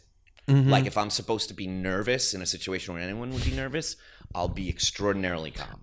That's me. And a simple thing like a first date or a stupid podcast, I'll be like crippled with for no reason. And it doesn't make sense. But Amanda Knox said... we want to believe that we can tell who the monsters are from looking at them. We want to believe we can point at them and say, that's a monster, because then we're safe. Because now we're okay. I can spot them. But you can't. It's every one of us. So we're all capable of good. We're all capable of bad at any moment. And there's no good guys and bad guys. Wow, there's choices. Right, there's choices. I believe there's mental disease or even drugs that can fuck up your brain so bad that, oh, there's no coming back for them. Like I've looked in the eyes of some homeless downtown and just seen that nothing, that I can't reach them. There's nothing there now at the moment to get to. Like I don't know if they're still good and bad in them, but the good might be beyond, you might be not be able to get to it. But within that, I think we're all capable of this stuff. Yeah, I think that's true. I mean, you gave me that. I had a thought. And saying it is a choice, I think is noble and not some just inherent, I was born good. I'm from another fucking planet. That's how good I am. Like, I'm just here to help you. Like, no, we're all. Yeah. What if you couldn't take credit for it? What if it wasn't a bat signal, you know? Yeah. Trying to tie it all together the best I can. It's good. It's good. I just still think there's something really beautiful in his choice to like, they're not even me, but he just relate, you know? I think maybe because I feel like an alien so much, like that you're like, and to see like this great nobility. Don't we? I think we all do, but that's why I think you can take that and either go like, well, I'm not even one of them. I don't, or you can go like, everything's different from me, and that's so beautiful. Like, that's so fascinating and wonderful, and I love, you know what I mean?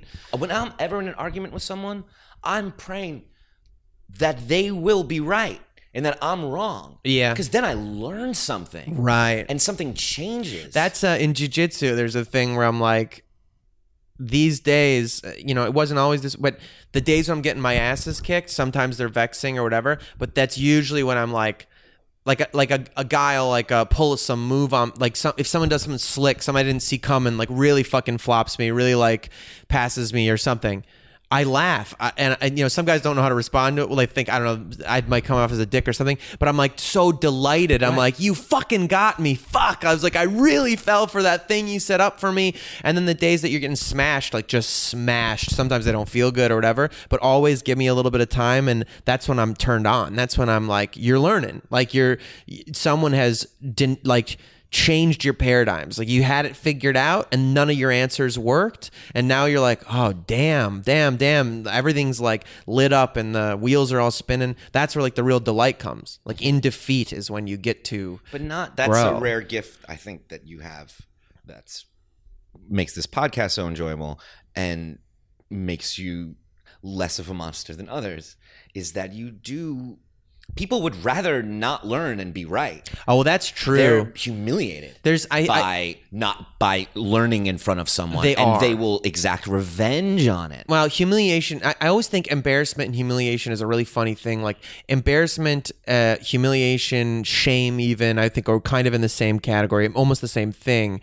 And the weird thing about them is, like, they don't exist unless they exist. Like, if your pants fall down in public and you're not embarrassed, there's no embarrassment.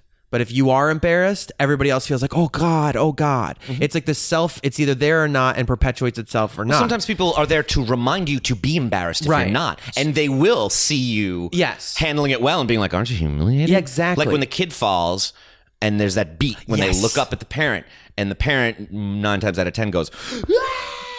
And the kids just starts crying. Yes, because they're like, something every once crazy in a while, you see a parent who's like, you're cool, you're good. And they're like, oh, it sounds like I'm cool.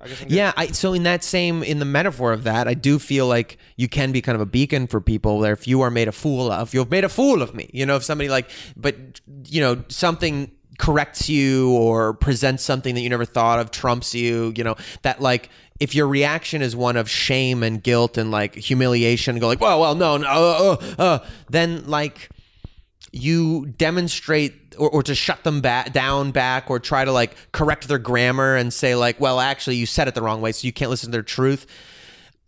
You've created a an embarrassment sample. Now people know to go forth in their lives and be humiliated and angry and emotionally violent. But if you can be in a situation and go like, oh, what, like grateful and in wonder and like, I never laughing at yourself like, oh, fuck.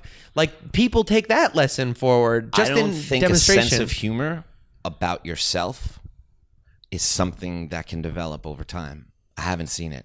If you don't find yourself funny, if you're not self-aware in that way, if everything else is funny except you, I don't think over time you learn to develop it. If you're not funny, if it's not funny when something happens to you, then it's never going to be, and you're never going to develop that. I had some dumb epiphany just about the phrase make fun of. You making fun of me? Like, are you making fun of me right now? That there's like the idea that would be offensive to you, just breaking down the sentence. Are you trying to make me fun? Right. Making light of me. Am I trivial and light? Yes, light. Am I light? Am I light? But like fun is good. Fun is the reason to be alive. Fun is delightful and fun. It's impersonation fun. Is the greatest form of flattery. I took the time to think about it. But isn't that just funny to think about somebody who's so mad at the idea of them suddenly being considered fun? Like, the reason we live, like we go on roller coasters and eat things that taste good, is because it's fun. Well, this is about control, and this is about people's relationship to feeling out of control. Yeah. And if you can't, you will burn down the planet to maintain that sense of control and never let it out of your... And being out of control and not knowing what's going to happen next, not knowing for a second if someone's trying to hurt you or elevate you. So do you think that can be taught, like, or not taught? Yeah, taught or learned or chosen to like live in more freedom or something. I will say this: Burning Man rubbed me the real wrong way when I was there. Like I ended up learning, you know, when I could get over my fucking self and my judgment. But I had this realization somebody else said to me, is like, you don't understand, like, for the people who are there, for some of the, for a lot of them, it is the only time they get to be like weirdos. They get to be like in this weird, free, naked, and whatever, blah, blah, blah. And it was like, you're living every day of your life like in this wonder, curiosity, I don't fucking know, whatever, anything could be anything, looking for something beautiful and strange constantly. And most people aren't. And so you're like, it would be like if you were like a teenager and you had to go sit with the elementary school kids or something like that, that you'd be like, these kids are fucking lame. But like, it's because it's just, which to me is very hopeful in this conversation, this context, the idea that some people can make a choice to be weirder, to be sillier, to be more open and change and break out of their...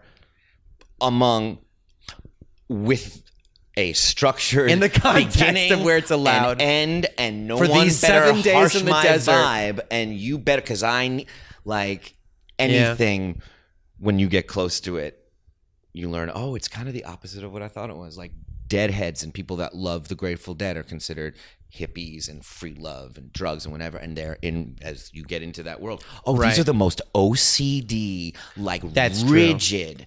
Yeah. And controlling and afraid of change. Like, we will smoke this marijuana cigarette when the first beat of the music starts, and it has to be together. And if this doesn't happen the way I said, and we're all together, then they cannot adjust. And these are supposed to be the free hippies. I do take a lot of like in the Burning Man thing, or in that example, or I think about it in movies a lot, that like, in all of the sinister business and money-making business of movies, it is still something very beautiful to me that I can still go see a movie at a major cinema, like a Star Wars movie that comes out, and just be like, have fun. And it's still magical. It's still amazing craftsmanship on screen. It's still like this spectacular thing. I retweeted something that I thought was funny the other day. Someone was like, here's my The Last Jedi review. And then it was like... every movie is a tiny play that you can put on a computer and watch any... It said, like, your ancestors would fall on their knees and weep at the wonder of what you're seeing. Try being grateful, you fucking shit heels, or something. And so, to me, like, I do take great inspiration, I guess, just in the fact that even in these constructs of what you just said, we're going to have fun at this time, right, that, like, something magical and inexplicable does still wind up there. You know, in the middle of Burning Man, all these people who are like, whatever the fuck is, there's a million things going on there. Going out to the playa at night and all the lights and these art, these literal yachts, like ships on wheels. And it is, there's nothing like it. It's a dreamscape that I don't know if will be recreated since or before in human history, this weird space. You Woodstock. Know what I mean? Woodstock. Yeah. That kind of a thing that people like write about forever. This one weird thing that happened. Mm-hmm. This is going well. Do you mind? I'll take a break. I have to pee, and then I want to get into my questions. We'll kind of try to make it a thing. All right. We just took the break was longer than most breaks that I end up having on these things. They don't know that. I know, but I like to keep it. It's all part of the context for me. Tell them what you did. Well, what I did was we discussed for a while about... that there's the thread, the idea of a thread to be held that's holding it together. That this thing, me calling it my good, bad brain, really is that. Like, I am really filtering it all through my brain. And that there's not necessarily an easy through line with a lot of that, but that I hope in the kind of cloud sense of it. I like to think of it in the best version of it, that it might end up being like, you ever seen like a Jackson Pollock in person? A Jackson Pollock. In person. Like a real one, not like a print. I remember I saw one, I don't know if you had this experience, but I remember I saw one at LACMA a while ago, and I remember seeing like splatter art and stuff like that in books and being like, I get all the jokes about modern art and blah, blah, it's nothing. And then I saw this one in person, and it like scared me. It was like, oh, he saw an abyss, and there's like layers, and there's this thing that in person that's just really scary and dark and limitless, like endless.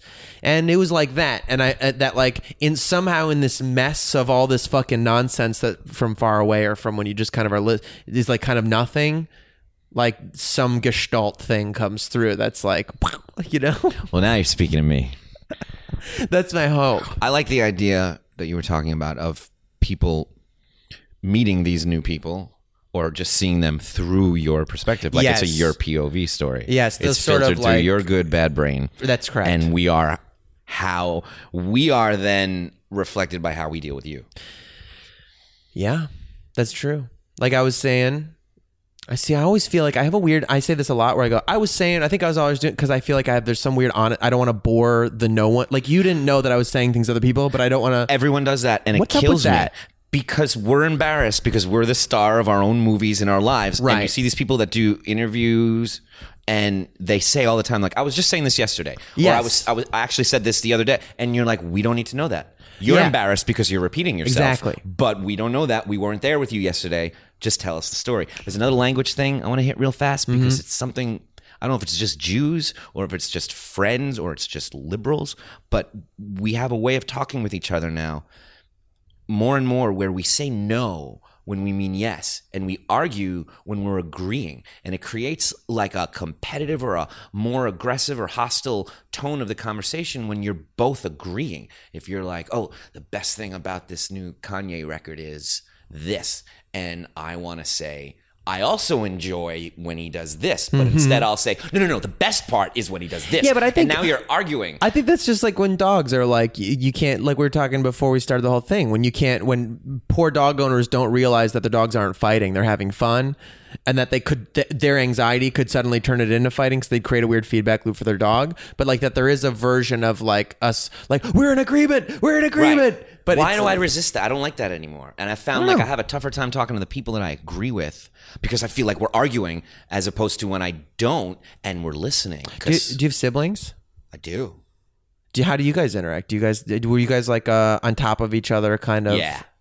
That's interesting because I would say that's why I think I like it. I feel comfortable because that's like me and my siblings were all just like on top of each other and like and there's this kind of like. Well, then that's probably it. You know, probably it. You're either like attracted to that stuff, or you're repelled by it. Yeah, I think like anytime you'd see a cartoon where like the cats disappear into a cloud and there's like a paws coming out, that always looked really appealing to me.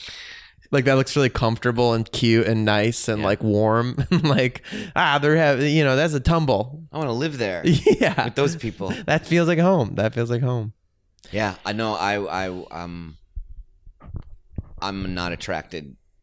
I'm like that with food, too. In like a weird like I always think about when I was one time. Like my brother would do the most insane things. He would like. Take a look, like we had a loaf of crusty bread. He would like scoop the white part out of the bread and leave the, and you'd go to get the loaf and then be like, someone hollowed this out just to eat the parts they wanted. Or like you'd be eating something and my brother would come up and just take it out of, like on the way to your mouth, like take a bite of it. Mm-hmm. And I think that's so nice. And it's created like, you know, if people have like boundaries or like a sense of, they're like, what are you doing, you know? Or I'm like, oh, I'm sorry, you know. I've always been like that. I get genuinely offended when somebody asks me if they can use my bathroom, even just casually, because it's like that formality is like so over the top. I love when someone comes over and like goes right into the fridge and just makes themselves comfortable. If you were talking about me, you weren't sure if I liked you in the beginning, right? It's probably because I was making fun of you, and if I was making fun of you, it was because I felt comfortable with you. Because that's New York, that's my family. Totally. If we're comfortable enough to not be so precious about our feelings, then that means I love you. Like, if completely. I can complain to you, if I can be a failure in front of you, if I can take you down, that's how I express love. That comfort and the idea that like, well, because you can't do that to people. Because you can't do that to people. I mean, that is like jiu-jitsu or boxing or something like that. You can't, if you engage in like fisticuffs with somebody you don't like, it's very violent and scary and bad. Mm-hmm. If it's somebody that you have a foundational respect and trust and care and admiration for, then like it's just fun to like be roughhousing with them, which that's like emotional verbal roughhousing. It's like to me again, like that tumbling, the tumbleweed of bodies that looks appealing. It's because that thing, clearly they're just so comfortable with each other. They care. That's intimate, you know. And the two form one. Yes. It's a little cloud. All right, because in the interest of some kind of thread, I'm going to bring it to the more formal section where I'm going to ask you these cues, and we'll see if you have any answers for them. The first one is: have you ever been diagnosed with any kind of like mental illness or disorder or just thing? I always feel like weird saying illness or disorder because I don't know if they're diagnosed. Like I've depression and ADD, and I don't think I've gone. Ooh, can I share a thought about that? I meant to say this earlier. The ADD thing, when we were talking about, you said you always have the opposite reactions. Like you're supposed, this is all crazy, and so, but you're calm. I've always had that, that if things were extreme crisis mode, and I learned the mechanism of ADD is like you have bad dopamine receptors. So they don't hang on to your dopamine. So you're constantly looking for new sources of dopamine. And if you take a stimulant like Adderall, it basically gives you a satisfying, like it gives you something that can lock in, like enough of a stimulation that goes like, okay, that's taken care of, and now we can be normal and go do things. I thought maybe that was where my risk-seeking behavior came from then, was a craving for like that feeling of normalcy that I would get in high-stress, high-energy situations. And I wonder if there's like something like that. Well, you described that brouhaha, that tussle, yes, as a form of like meditation. Yes, anybody else would see that as chaos, right? I mean, that is primal chaos. Yes, to me, that's like there's something like that's living, right. That's calm, that's present. See, if I have a gig in front of like a couple thousand people, that I won't be nervous during the day, and then that moment right before you go on stage when you're supposed to be nervous, I can fall asleep. Yes. And I have trouble sleeping at night. Yes, but I start yawning. And my body is tricking itself with an opposite reaction. Right. And I've heard comics talk about that. Jeff Garland said he has trouble sleeping, but when he does stand up, he could fall asleep on the stage right then if they asked him to. My first jiu-jitsu coach was like this legendary. It was Carlson Gracie Sr. was like the head of the school, and I got to train with him a little bit before he passed away. And he was known in the Gracie jiu-jitsu family of the earlier generations. Like he was the fighting Gracie. He was the one that like they sent in to do vale tudo matches that were true, like bare knuckle, anything goes fights, and you know, to defend this idea of jiu-jitsu. And they said that was a thing about him. He would be asleep before the fights. He'd be like taking naps, and they'd have to wake him up to go down to the ring. That's me. That's awesome. Not really. But I think it's awesome. You don't think that's so fucking cool? That's like the dream of that kind of like cool, cucumber cool, like in the face of great adversity or something that makes, you know, the common man terror. I'm a terrible driver. If the car starts to like slide, I go into focus and I am just in control. I was no good at sports when I was a kid, and they would stick you in the outfield, and I was like, this is the worst place you could put me, because I would have to watch. I call it my pop fly rule still now. Like if I had to watch the ball coming down, the easy thing to do, I would be like, is it in front? Is it? And I would always miss it. And if I was just shortstop, you got like a line, react, boop, easy, react, throw it, and I was like. That's a surreal, because you're always like inherently harder, the outfield. I think it's inherently harder. Of course it is. They don't think it is though, because catching a pop fly is like easy. You're staying focused during the most boring of sports, with the least waiting for that moment, and you are on guard at any moment. Do you know what I mean? Yeah. That's like dogs have. You tell them to sit before a treat, and some of them will sit, and they're like, look, I'm sitting. But you can see they're like, they're showing you that they're sitting. They're not relaxed. And there's other dogs that are like, this is what you want. You have to be that on guard, relaxed the whole time. Yeah. With no stimulation. It's hard. Which is exhausting. Yeah. Anyway. Sports, man. What is your, do you have any sort of like brain things that, you know, like that thing coming back around to depression, anxiety, something like that? Sure. I mean, I think when I was a kid, I used to admire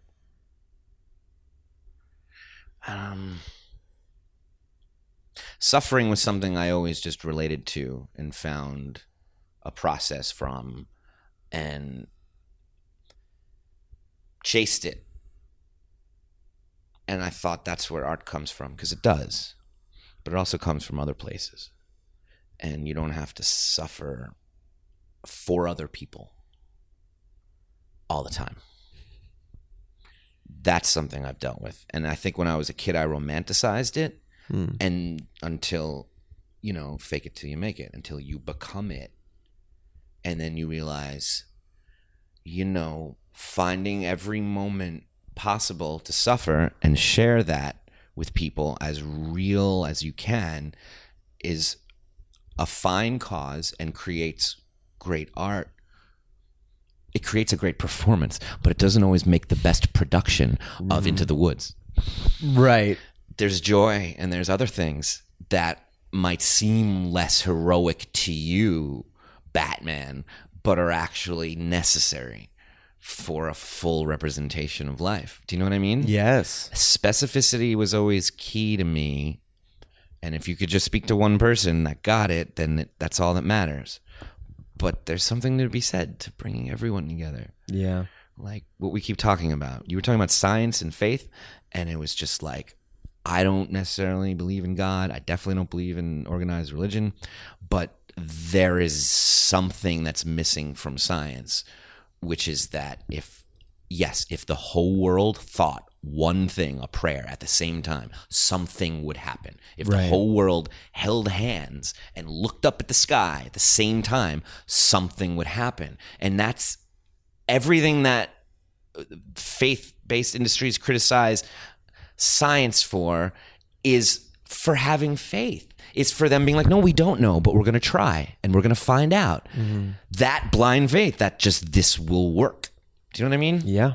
Because as far as I can tell, somebody said this, I'm sure you know who, the surest sign of life in other planets is that they haven't come to say hi to us yet. Oh, yeah, I've heard that. Because if you walked into a forest and you saw a bunch of dogs beating the shit out of each other, you wouldn't be like, hey guys, let me tell you some secrets. Let me show you the good food and where it's at. You would say, I'm going to wait until they stop ripping each other apart, and then I will engage. Because you're not ready for it. So until we stop that, and we have a lot of those tenets that are for some reason only found in religion, and put them towards science, that it's never going to work. That, like, okay, but bring it back to the pyramids. The fact that we don't know what these things are and how they are built is because they're not allowed in the hands of archaeologists and scientists, because they called them tombs. So now they're religious artifacts, and they stay that way, and they're kept by religious industries, and science isn't allowed to get in there. Obviously the combination of both. What I'm doing is not answering your question. No, there's answers. I was trying to do it in the most non-obvious way. No, they're good. I don't know. What you said about I think that's the thing about the prayer thing, like if we all thought one thing at once, something would happen. I think it's just, that's like the power of our thoughts and intentions are real. Like that's, I think, what's scary about looking at our, like, any human gets an opportunity in public to make a sound with their voice without words, they claim to see God. It is like in yoga with a long, loud om. That's how you get there. In Southern Baptist, you're speaking in tongues. The first time you are free from words and just blah, you have never felt anything like that. In acting class, anywhere, we don't get to do that. Right. You don't get to just be that vessel you're talking about. Right. We're just, I don't know what I'm going to say next. It's just coming out. Yeah. What is that in relation to? I don't fucking know. Well, I think there were two things I felt like. Well, one was like just that, if we all had a general intention of wishing for things to be better, like truly, like unconsciously we would do things as a group to, like, someone said this thing about the idea of, was like, we everyone loves the idea of a conspiracy theory, like a room of 7 powerful people controlling, planning to dominate third world countries, and it's like, you don't need that, because you have this idea called capitalism, where we taught each other the important thing was always to just like make money, and capital attracts capital, and so you don't need, because the thing will collude by the very principle, and that's the same thing as prayer, that's the same thing as faith.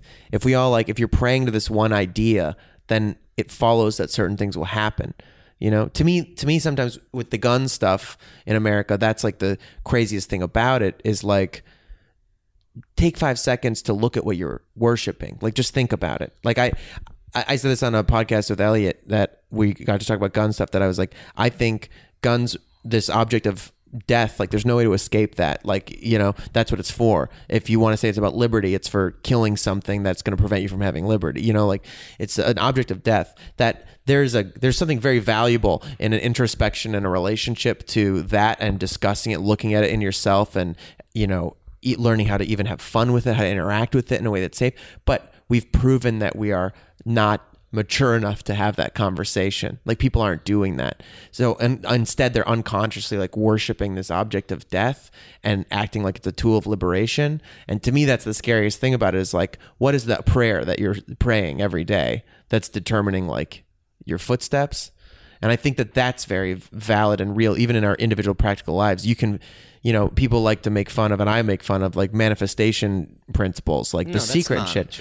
But what I think is a joke in that stuff is how weirdly greed based they all make it. They're always that. They're always like, your life isn't, you don't have enough money. You just got to start thinking. And that's what they say. That's always, you know, they make it as chintzy as possible, as, like, you know, cheap as possible. And that, like, but the reality of that, your sense of existence follows your belief and framing of it is just obvious, you know, is, like, real. I think the opposite of that same instinct is Tourette's. Like, I think we all have Tourette's to some degree, in so much as I've never met anyone with Tourette's syndrome that said good things. If you're uncontrollably have a tick and you're saying something, it's always negative. In fact, it's usually the worst possible thing you can think of that you can't stop from saying. And there's something to be said for its specificity. Right. Because sure, there's genetic and physical and chemical things that are causing all this, but we all have a fear of something. And we've all had those moments where we've been like, don't say this to that person. Don't say, and that's the first thing we say. Or we go, don't trip in this dress. Don't trip in this dress. Right. And the first thing we do, because our body cannot take living in fear of something. It will physically kill you, and it will cause it to happen, because it knows better than your mind that living through something is always easier than living in fear of it. And it causes these things all the time to happen, that we say, don't do that, don't, and then we do it because we have to, because living in fear of it is just too much. That's so big, man. Living through something is better than living in fear of it. Well, it just takes less toll. Your body knows this tension that we were talking about. Yeah. It's going to cripple you. It's going to give you a hump. It's going to give you a voice. It's going to give you a tick. It's going to... But just living through it, your body knows that's easier. So it'll cause it, you know? Completely. I just never heard it phrased that way, and I'm like, I'm going to be stuck on that for a little while, I think. I hope I'm not being dismissive of... No. What do you mean? Ailments that people have, and saying that but they're a part of a lot of these things that I feel like schizophrenia or hearing voices, or there's something we can relate to, and all there's a part. It's not just this thing you're. Yes, it is something that people are. Right. What's the word? Stricken. Experience. But there's elements of it that's out of their control.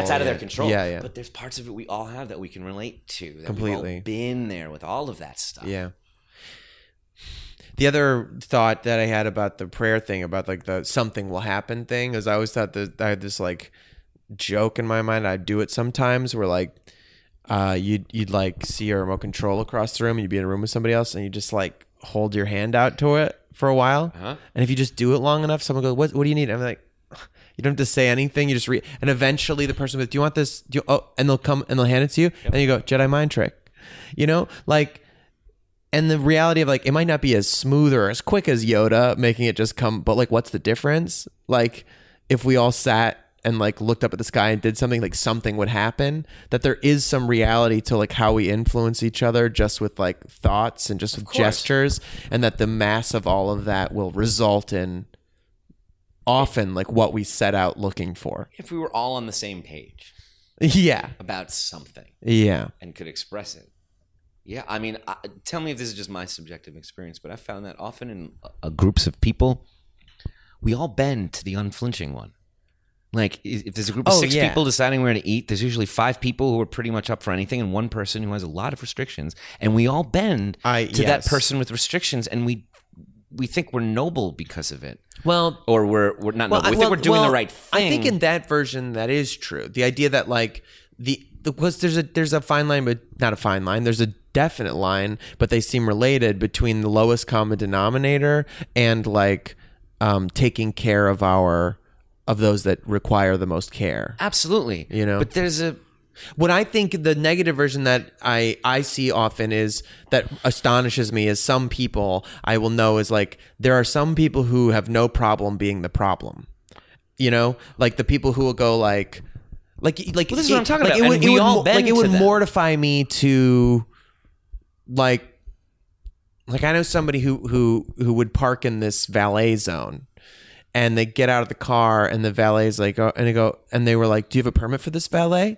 Like, no, I can park here. It's after a certain time. This is a yellow curb. I park here. And I would never do that. But some people, that person has no problem being the problem. And that shocks me. That's to me is the unflinching one that we all follow. The one who's like, I don't want to do that. I got to do this. And that shocks me. That's, I don't know. Maybe it's just because it's parking. And I allow rage in that area of my life. Sure. That I relate to that guy more than the valet. Fine. And because he's autonomous in my world, like that's the man, the valet, and he's an autonomous thing.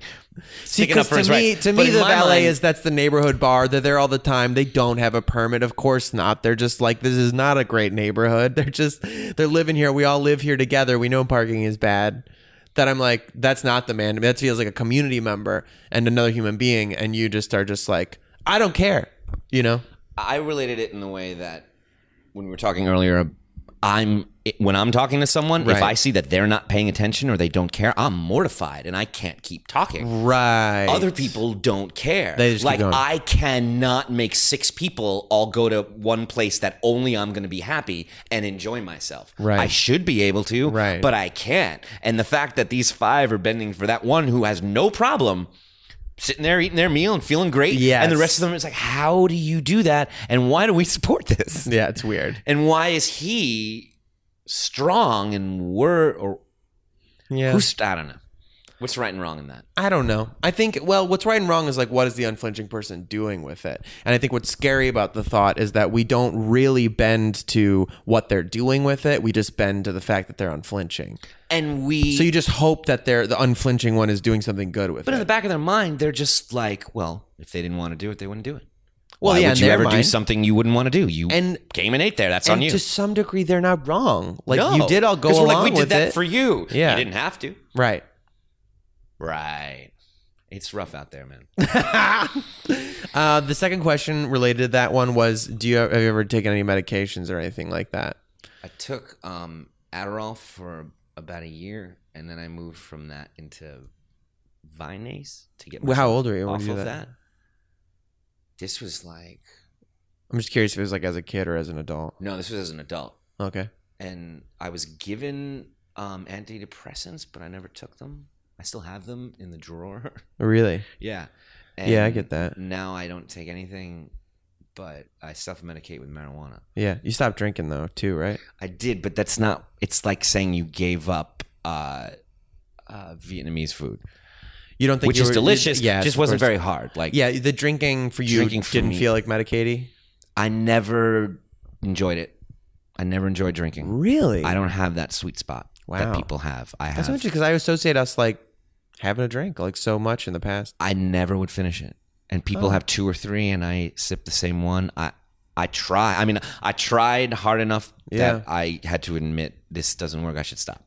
I have no problem with substances, but alcohol. And I have 2 brothers that are both enjoy marijuana and don't drink very much. Yeah. So I don't know if I think there's some genetic components for sure. And I see people with that sweet spot where they're just like, they've had that amount of that drink that they want, and I have tried and I don't have that. I just have sober and then really tired. Yeah.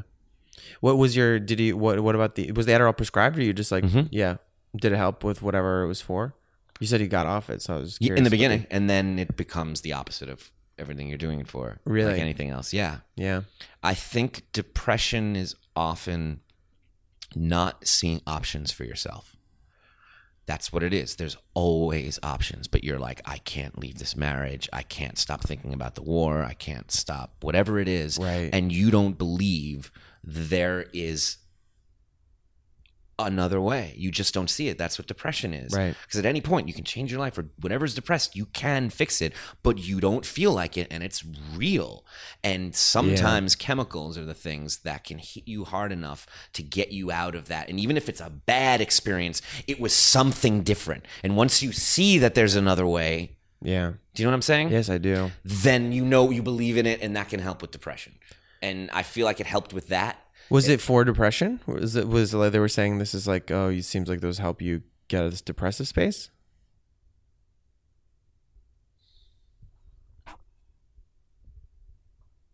It's hard to say.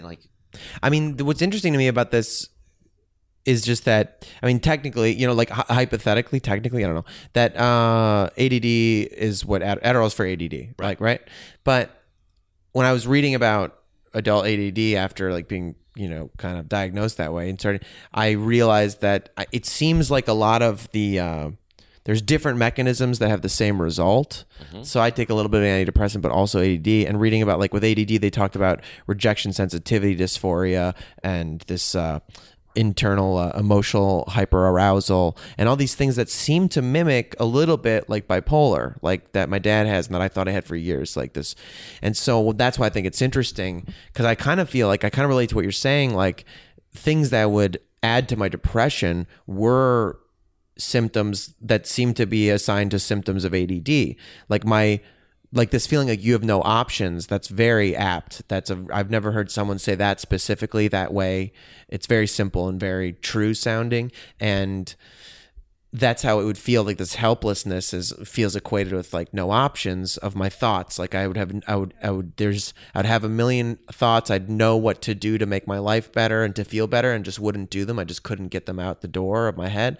And that ADD medication like allowed me to line up these thoughts and assign them to actions and then just start doing them. Mm-hmm. And I had another friend describe their experience with starting medication as not that it's a fix. And I'm pretty adamant about that, that it doesn't really do anything to get to the core problem, but they did feel it was sort of like a triage that enabled them to use tools that they'd learned. Right. Which before you knew all the tools, they just would for some reason elude you using them. It'd be like having a fucking hammer and nails and all that shit, and they're just being like, I know what I'm supposed to do with them. I just cannot. I can't cross the room. And that, you know, so I like that thought, that analogy of that. It's like a chemical. It's something that just kicks you out of your brain space. I probably needed antidepressants. And I was just afraid of them.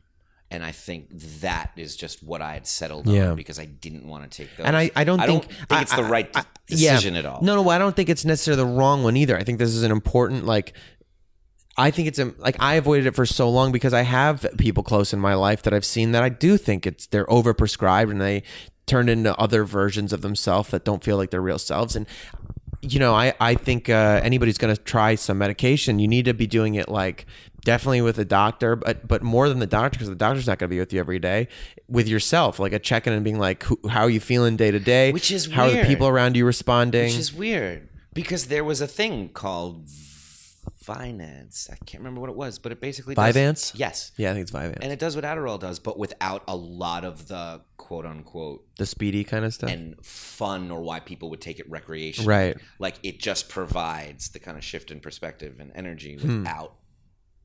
any of the Vicodin or any of that. And I didn't even know this was an option available until I found out on my own. Yeah. It was like this whole time.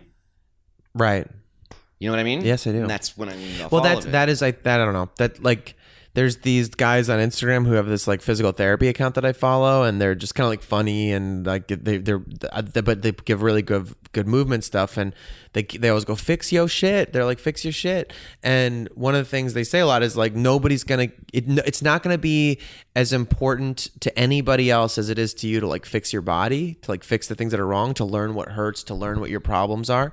And so you really have to like, you can go to experts and get taught and try things, but it's gonna be up to you to do the exercises and to find the things and know your spots, because you're the one with you all the time. You're the one who has to live with you. And to me, I think in the mental health field and the question, everybody loves to say it in the news all the time, we have a mental health crisis in this country, which definitely is true. Part of that is about like taking into your own hands, like getting the help, seeing experts who can help you, and then constantly being in check in with yourself and check in with your community and getting the response of people you trust and your, you know, day to day saying, because I don't know, a lot of psychiatry still does seem to be like guessing, you know, well, we'll try this. Let's try this dosage. Let's try this medication. And so you have to understand these things will affect you. And because there are horror stories about people who get on stuff and then they get worse. They get in dark, you know. And so it really does require you to be diligent and present, and then be doing all the other obvious things like exercise and drinking water and, you know, all the things that you got to do that anyone would have to do to be well. And then, you know, it's not just like a pill. I needed something to get me out of bed. Yeah. I needed a reason to get out of bed. Right. Now, if I would have gotten a dog around that time, if a doctor would have said... I mean, we should do a whole episode on... dogs and their effect on people, because it's too late to get into it. Like any truth, it's just the prism that I now see everything through. Right. and it used to be something else. But that would have been just as effective. Right. Get a fucking dog. What's something cheesy you find inspiring? I mean, I don't know if this answers your question, but I can watch some pretty horrific stuff and not be affected. Mm-hmm. But like the tiniest act of unnecessary kindness, yeah, I just weep, and it's so unexpected. Do you have a specific one in mind?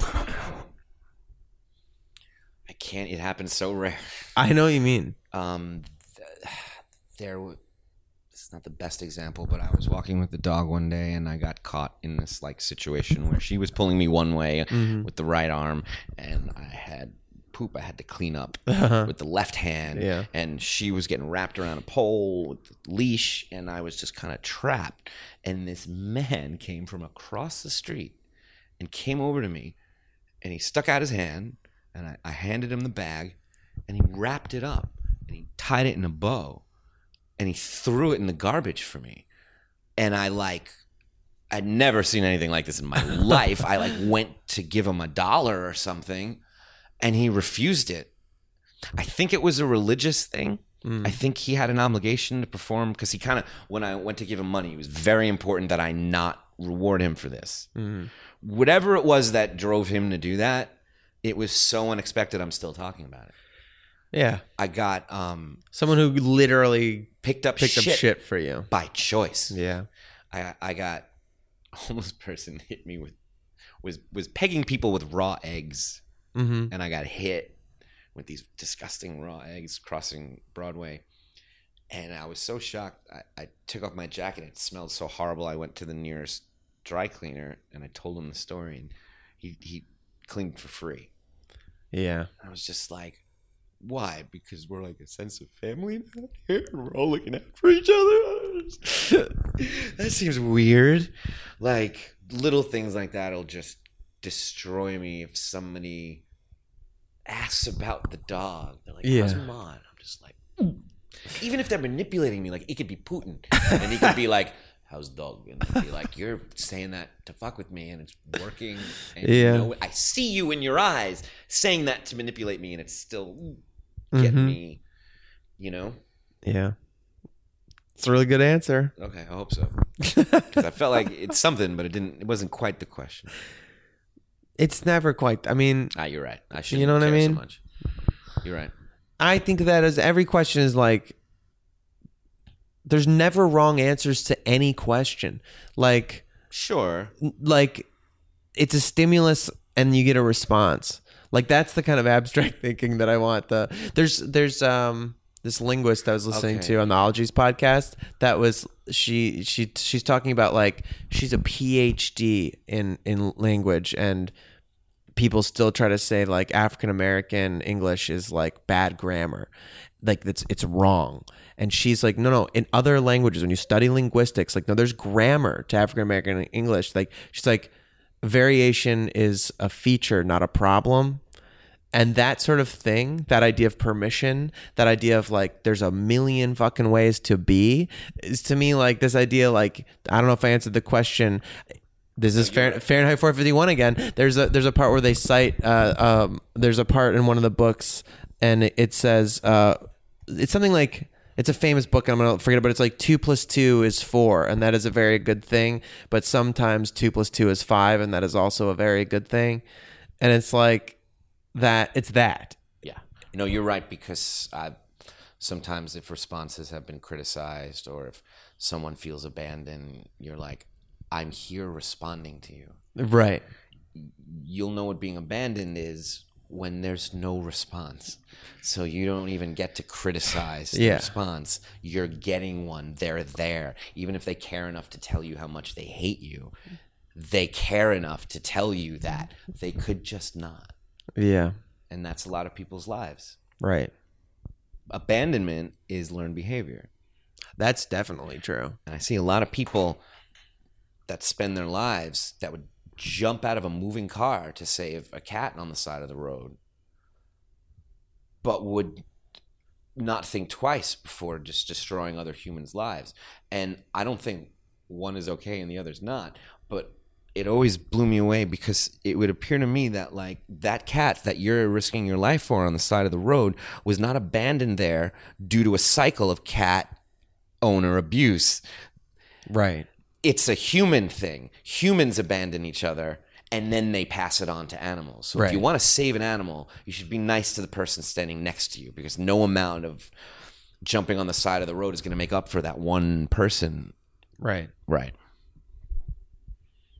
Yeah. I mean, I think there's also a feeling that, like, animals are more like humans have, like, a kind of smart to them, quote unquote, like a quote unquote smart that learns from experiences, that goes, like, if they learn from an experience that's hard enough, you're never going to change them out of that one truth, that one hard truth. But like a dog, if you start, like, being kind to a dog, they'll be like, oh, finally. Oh, okay. This is reality now. Well, that's the question, though, because so far, and I'm new to dogs, yeah, but I have yet to meet a dog that was so out of control that I didn't get the feeling like, oh, just a little bit of attention and training and love and this thing would work. No, I'm saying that's what I'm saying. That's what I'm saying. Dogs are able to humans. I don't think it is. I think that's why that is it true? Though? I don't know. Maybe I'm wrong. I don't know. It? No, well, I'm saying because this choice thing that we're talking about. You're right. With horses, every day I get up in the morning and I'm like, so horses, what the fuck? Why are they letting us do this to them? Oh, but that is the great beauty of horses. Do you know this one thing I read about horses in this book? I feel like you'll. I don't know. I think about this all the time, because I was gonna get into the mythology thing about horses earlier. Somehow we brought it all the way back around from Sparkle Ponies, like. I read in this book one time, humans have predator eyes. We have binocular vision, which means because predators have eyes that face forward, and herbivores and other, like, prey animals have eyes on the side of their heads. And so we have predator eyes, and horses don't. Horses are prey. And just the act of allowing us on their back is giving their life to us. That is so astonishing. Follow us into battle. We're like, see those guns and other horses dying? Go there. Yeah. And they do. Every single day with this pit bull. It's a choice that it makes. Right.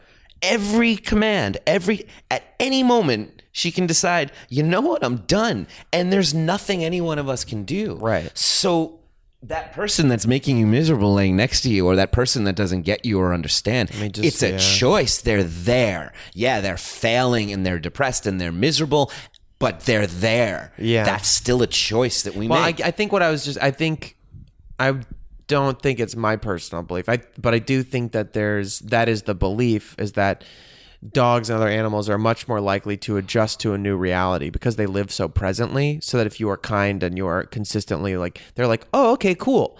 And that it's more likely that a human will, like, whatever trauma that they learned from a long time ago will, like, never really leave them. And I think some people really are less likely to believe in the possibility of change in people after a certain point. And a lot of people put that on dogs. They have a bad experience with a pit bull and they go, oh, we can't be around big dogs. Right. They have and now their whole life, they live with which two is dogs ironic, that can't be in the same room which together. Is ironic, because then you're creating that over and over for them, because the dog learns to know, like, oh, well, we can't be around big dogs. Right. So it's like, yeah. Exactly. I do believe in, like, the power of, like, love and continued acceptance and, like, kindness, that if you just truly threw that over and over in the face of somebody who's awful, like, eventually it would, if you live it, if you live it, are a living example of that to that person that they can point to. My favorite thing, if I'm ever feuding with someone, or there's someone I'm in a fight with and talk to mutual friends, I never say anything bad about them, and I can always read the shock in the other person's face. Like, that's why they asked, so what's up with you? And right, because they're expecting, because they've probably asked this question to them and they've gotten. And I watch, because they believe it's whatever way they were told. And when I don't ever respond negatively, they rethink everything. Right. Now, oh, well, maybe what I heard wasn't true, because I'm not seeing any of that, and because there's nothing to gain from that. Yeah. It's so cheesy. You want to go back? I'll answer the cheesy question. Mm-hmm. But it's a theme of what we've been talking about. And no matter how right I am or justified I feel, you just choose love. Like, you just have to. Can you forgive people that don't ask for forgiveness? Can you love people that do bad things? It seems to me like if you're not choosing love, it's a hard argument. You know what I mean? Mm-hmm.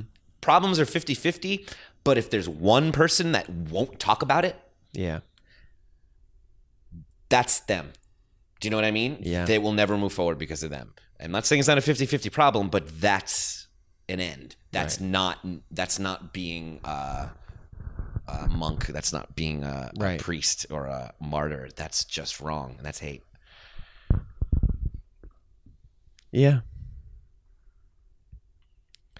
Well, see, this is funny because the next question is, what's something dark about you?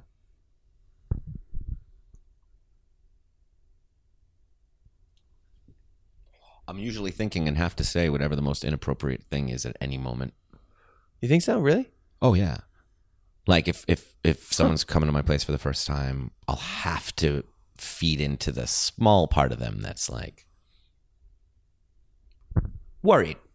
Oh. And say something along the lines of like, you just helped me roll out this plastic. And oh, that's very funny. I know what you mean. Other people are very put off by that. Yeah. I remember like, you know, Dane Cook.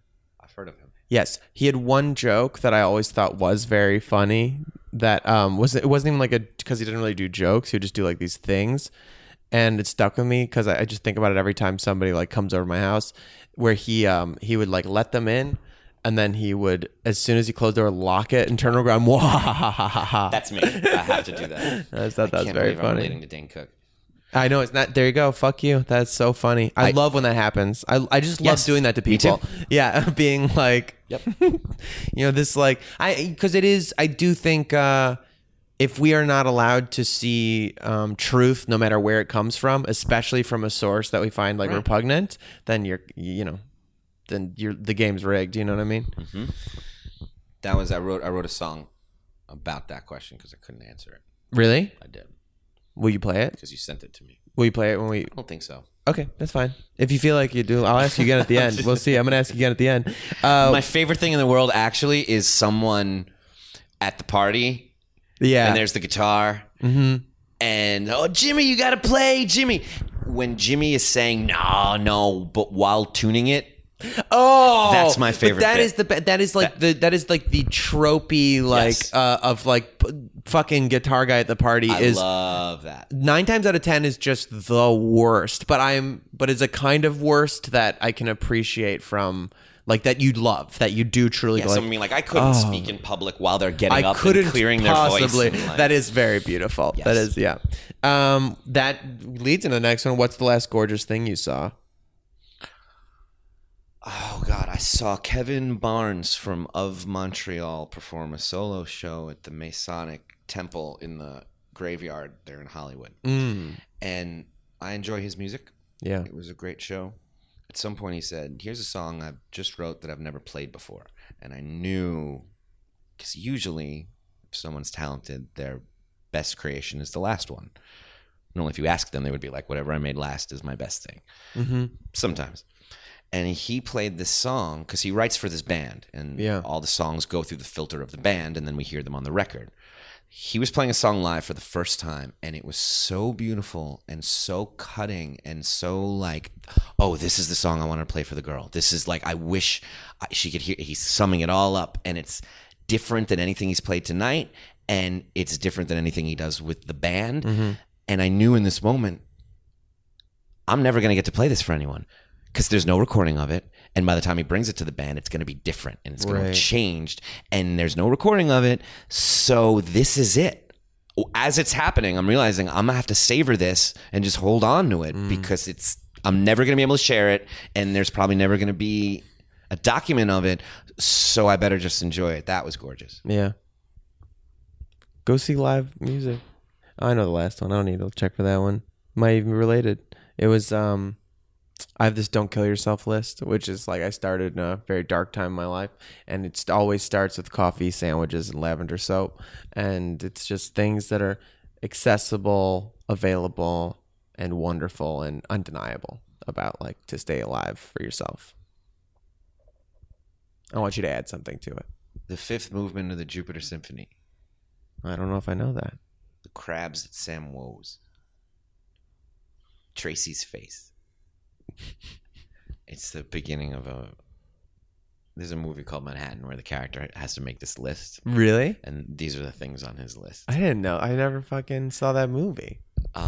I'm not saying you should watch it. No, but still. But she has the opinions. That's my defensive mocking response. Hey, this exists. These are this guy's. But I do relate because he gives this list of things in New York that are great. Yeah. And he ends with Tracy's face, the girl he's in love with. And I love when...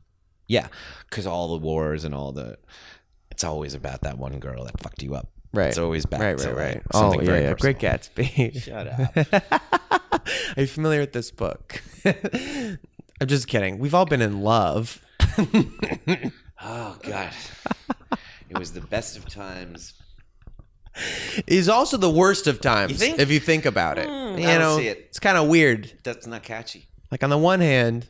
It was the best. How can they both exist? That's impossible. That's impossible. The person that makes you feel the best is the person that can make you feel the worst. And you can't separate them. And we spend half our lives trying to find that person that just makes us feel good and doesn't have A, B, and C. But that's fucking impossible, because if somebody makes you feel the best, now they have the ability to make you feel the worst. They can remove it. Right. So that's worse than not even knowing it was there. Right. And I think that's how you tell if something's true. If something is true, its opposite is true. Right? It's really good. I love you. I hate you. You say reluctantly for some reason. No, it's really good. I don't know. I'm so deep in this thing. I don't know. Okay. This is like my favorite place to be. You're in the huddle. Yeah. I wrote this one poem where I just it's called 30 Words for Love. And there's one of them, I don't remember the words because they were nonsense words that they just used to catalog. Burlap. You know? Yeah, something like that. And one of them was, I don't know, there's just a phrase, but it's just an image I have in my head all the time of like, sometimes people are just like these bodies of water, an atoll. Is the one that I always think of, which I forget what that is. I just assume an atoll. It's like a, you know, and sometimes it's nice just to like lay in someone's waters. That's how I was feeling. That was the reluctance. And you looked at too. I wish everyone at home could see how comfortable you became. It's true. I don't know. That's the great gift of this experience so far, is that if I get to that magical moment where I get to just like lay in somebody else's waters, and you feel that the tides breathe around you a little, and it's like really good to be in somebody else's head for a while. That makes the other person feel pretty good. Well, they're probably thinking the same thing. Would you like to hear a song called Wonderwall? Yeah. Yes. Everybody loves Wonderwall. No, I mean, come on, play us a song. That's so embarrassing. Are you gonna play me a song? Okay, we got to figure out how to do this. Give me this mic. What works?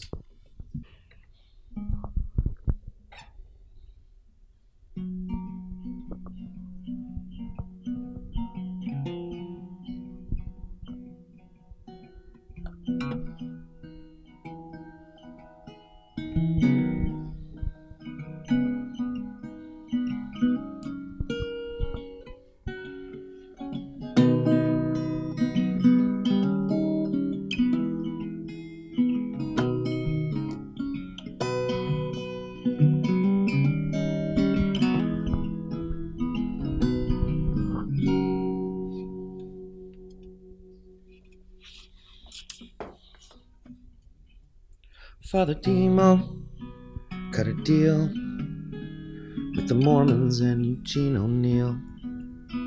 Square fucked a circle. He lit up like a serpent in the round. See, I was always a little too uptight to ever pay to see the light. Every confession is a warning in this one horse theater town. Too late to find you, I get dark so early now. Now with Adam, it's all about Eve. All that I want, the air that I breathe, I think it broke him. Every night, find her doing mess around. So why don't you stay and tell me how it ends? 'Cause I never want don't feel lying this again. It's better to look good than to get caught looking down, casting a shadow, only seeing underground. It's how the West was won. We took everything but the sun. Did it please the court to hear her name out loud? See, I was always a little bright. I'll dumb it down, take it slow, and get the timing right. Like Louisiana, we will not wait for you to come around. Too late to find me, I get dark so early now. Take your microphone back. That's good. Thank you. Welcome. This was fun, Jared. Thank you for being here. Thank you for listening. See you later. I love you. I love you too.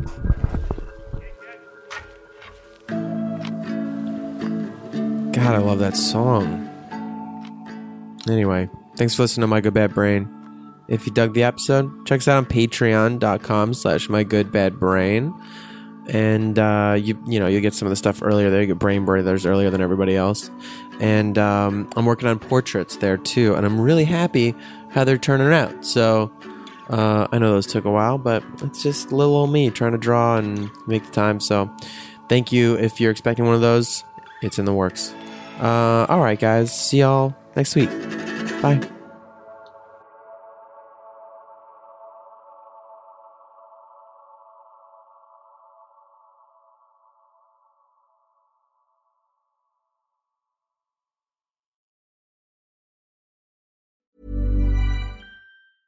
Even when we're on a budget, we still deserve nice things. Quince is a place to scoop up stunning high-end goods for 50 to 80% less than similar brands. They have buttery soft cashmere sweaters starting at $50, luxurious Italian leather bags, and so much more. Plus, Quince only works with factories that use safe, ethical, and responsible manufacturing. Get the high-end goods you'll love without the high price tag with Quince. Go to quince.com/style for free shipping and 365-day returns. Mom deserves the best, and there's no better place to shop for Mother's Day than Whole Foods Market. They're your destination for unbeatable savings, from premium gifts to show-stopping flowers and irresistible desserts. Start by saving 33% with Prime on all body care and candles. Then get a 15-stem bunch of tulips for just $9.99 each with Prime. Round out Mom's menu with festive rosé, irresistible berry chantilly cake, and more special treats. Come celebrate Mother's Day at Whole Foods Market. Planning for your next trip? Elevate your travel style with Quince. Quince has all the jet-setting essentials you'll want for your next getaway, like European linen, premium luggage options, buttery soft Italian leather bags, and so much more. And is all priced at 50 to 80% less than similar brands. Plus, Quince only works with factories that use safe and ethical manufacturing practices. Pack your bags with high-quality essentials you'll be wearing for vacations to come with Quince. Go to quince.com/pack for free shipping and 365-day returns.